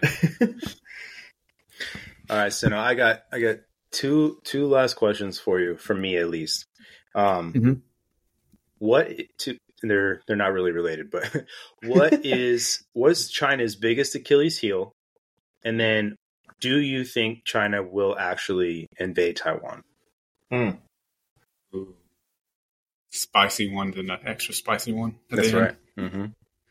Coco's level ten. I, right? I Cocos. twenty. I'll I'll um, I'll answer the uh, biggest Achilles heels one Okay. um, first. Be quick about this. I think the biggest one is the lack of their ability to the lack of their fighting a war. The last time they fought a war, China fought a war was in 1970s, 1979. Mhm. And the Chinese know that it's a weakness for them because they don't know how well to be able to act under that type of pressure. hmm Not only that, but um, their troops would act. Because there have been reports of their um, UN the contingents fighting, quote unquote, in Africa, Yeah, part of the UN, but that's just them shooting like three to four bullets and running away. yeah. Doesn't they- count. As yeah, exactly. As much as they like to um, use those type of UN missions as an analog to get combat experience, it's not really working out for them. Mhm. Another Achilles heel would be this their ability to conduct logistical operations, Okay. um, sustain logistical operations. They can't really do it. Um, and then just their command and control. They know they have to conduct a joint operation, Mhm. but they can't really do it. They haven't really done anything. They haven't really successfully conducted a an exercise bigger than a bigger than a division. Okay. and even at the division level, there were still some hiccups. So for them, so I think for them would be logistical, their C two, and then also they never fought a war in like two or three generations at this point. So it's like, how can they act under pressure? Regarding like joint, regarding um, command and control, they're still trying to figure it out. So there's that other added Right. issue. That's going to be a hard And- one for them, especially if they don't, you know, have an NCO core, They do. They're gonna have Exactly. the AI core. AI core, Yeah. yeah, artificial intelligence commissioned officer core. right? Yep. and then the other one, I think I talked to you about this, Brandon, Mhm. um, about the potential for Taiwan Yeah, to be invaded. I don't think it's would happen. I like it. It would take a lot of issue. It would take a lot for China to even invade Taiwan Mhm. because the biggest Achilles heels for China, for the PLA in general, are the ones that would inherit it the most during an invasion. And a lot of people don't get that. They would rather focus upon the sensationalism. Oh, well, Taiwan, they said, you know, Xi said uh, for the PLA to be ready to invade Taiwan by 2027. It's like, relax. He said just to be ready, not to that they'll invade. Right. Just totally different, totally different things. And not only that, but just the fact that China has better ways of doing of taking over Taiwan. Um, uh, non kinetic, more Mhm. specifically. They would rather take it take it without firing a shot. And again, this is going back to those um, back to the Achilles Hill, but then also the fact that they've don't they never really had a tradition of fighting a war to take over people's land.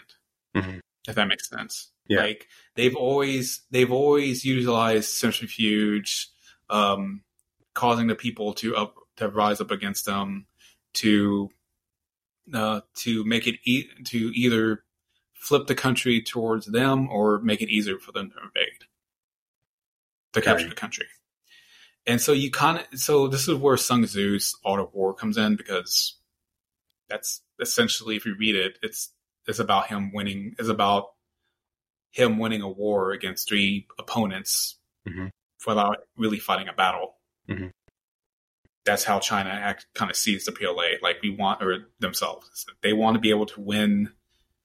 Uh, they want to be able to win Taiwan without firing a shot Right. and they're going to utilize political, economic, diplomatic to try that. To, to try that, Right.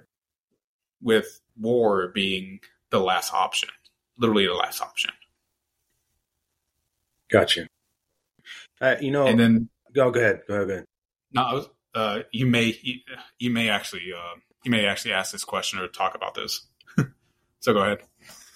Oh no, I was just going to say that um and if I'm not talking about what you were going to say, make sure you hit it. But that that's a it is. You said it was a spicy spicy take um because it is it's the unpopular opinion right now that it'll happen. You had uh, Air Mobility Command's commander General Minihan come out and put this big memo out about when it's going to happen and aim for the head and all this stuff and you know every airman's got to fire all these rounds you know now and um, it's definitely the unpopular opinion, and I think it's unpopular opinion for a couple reasons. And I think the the in, the consensus is that it's going to happen because it drives, um, you know, readiness and it drives that importance home for people in in the military. But um, I like that you take the other side of the coin because that's not the one that you hear most often. And it is something when Zach and I have these conversations, or I think about it like on my own, like, do I really think that's going to happen? Um, you know, part of me feels a bigger part of me feels like no. Um, I would say that I lean in a more in the camp of yes, it will happen, um, but maybe not in the way that people um, think it think it is going to. Um, but I do I like that you take the other side of that because it's it's a side not heard often, and it's good to hear all these sides. But go ahead, say what you were going to say. I don't know if I hit it. No, like no, uh, no. you- Uh, I was going to also touch upon like the likelihood of it succeeding because that's also an important thing because we can talk about like oh they're going to do it, but is Right. it going to succeed? Mhm. And that's another thing I don't. I think a lot of people don't like to talk about because then it kind of blows up in their face. Mm. And like I mentioned, logistical issues being the biggest uh, Achilles heel and for China. That's specifically force projection, sustained expeditionary logistics Mhm. because they want to be like the United States. Now, what that means is that they'll be able to sustain any amphibious operation or any movement inland. They can't really do that, Mhm. at least not right now, without using massive amounts of amphibious, uh, um, without using massive amounts of civilian shipping Okay. in which we've seen them doing it. We've seen them actually conducting practice amphibious landings using, you know, roll-on roll-off ships, civilian roll-on roll-off ships in the first wave, if Mhm. not subsequent ones. Right. So we see them doing this. And then not only that, but just the mere fact that any um, they may not have enough amphibious capability to transport all six of their brigades, Mm. amphibious mechanized brigades, and and the planned Marine Corps if they ever get trained up on how to do amphibious operations Mhm. they they be able to utilize all all twelve branches, I believe, or all twelve brigades at once. So they're going to have to utilize amphibious. Uh, they're going to have to utilize roll on roll off ships to at least transport them and or launch them. Mhm. And then another thing is just going back to the C two. Like they've don't they can't they can't operate in a joint joint environment in which again going back to AI, they kind of hope that AI can help them do it, but Mhm. if you can't really operate by yourselves in a joint environment, adding in another layer of complexity, such as AI, will not help. That's a good point. It's like throwing monkey wrenches into this into this plan. And then not only that, speaking of joint uh, command and control, the there is a hundred percent degree of likelihood that uh, whoever is commanding the eastern, whoever is commanding the invasion, will have to answer to a political commissar Mm. Sent directly from Beijing or a party official sent directly from Beijing to make sure he doesn't screw up, in which um, that official will have the ability to add in monkey wrenches, aka Mhm. the good idea fairy. He will be the good. He will be the physical incarnation of the good idea fairy at this point. I love it. Yeah. And so he'll throw in all these great ideas. Yeah, if we do this, we'll be able to win. And like he's like, okay, I can't really do that. Mhm. You have to because I said so. It's like, but okay. Right. Throw the monkey like throw the monkey wrench and then it's just like It's just like politics getting in the way of Vietnam comes to mind. exactly. But exactly. But um with Vietnam, he didn't have the you wouldn't have the immense pressure felt by the officials on the operational Mm. level like it would be like like the like that one general would feel Right. and which to be honest with you i kind of feel sorry for him because he's going to be feeling he's his back is going to be against a wall Mhm. And when he And- fails, he's gonna die. Right. pretty much like it, it's like setting him it, it would be like Xi is setting him up for failure even if he even though he's not Mhm. because But it's adding in that What's interesting about ahead. that is if Xi, if they know he's setting up for failure, do you think Xi's going to put his best general in there? No. Um, un, like undoubtedly, but it would be, but undoubtedly, but it would be a general who you can trust. yeah, it'll be one he trusts, but he's not going to be the best because when he when he fails, then he, he's going to you know be the laughing stock of the of the party. He's going to be probably killed, you know, all type of stuff, and then Xi's going to need an actual general to help him when the retaliation shows up. You're considering that the PLA or the CCP even still exists at that point. True. Yeah, so I mean, this like is that. another thing. This is another cool thing about the potential, uh, potential for it to fail. Is because the Chinese Communist Party put so much emphasis, or they moved from guaranteeing economic prosperity to people Mhm. to one that is more based upon nationalism. That, like Peter Zeihan said, at the end of the day, you may not be getting rich, you may not be, you know, may not live the best life, but at least you wake up and be a Han. You can Mhm. be proud of that. Yeah. But you know, you failing at taking over Taiwan, something that will rejuvenate China to make it whole again, quote unquote, is a failure. Right. That would anger and that would anger a lot of people to the point to where they will protest. It will cause a lot of social stability, instability, Mhm. and something that China that the, that the party does not like, and that would that would have the potential to cause a revolution. It'd be interesting.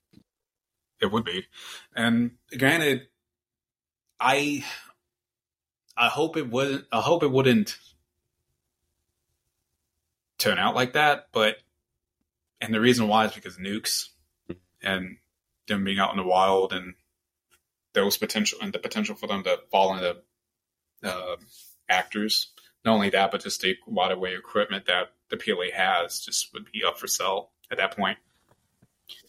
Um, but yeah, it's it's one of those things in which, but yeah, I mean, I, I don't care if the PLA. I mean, I, I care if they fall. I Mhm. want to, but I hope it's like, I hope the party does it. It, it falls in such a way it won't cause mass Yeah. as massive as an impact as it would be. I care for the innocents in China it's who don't civilian have a populace.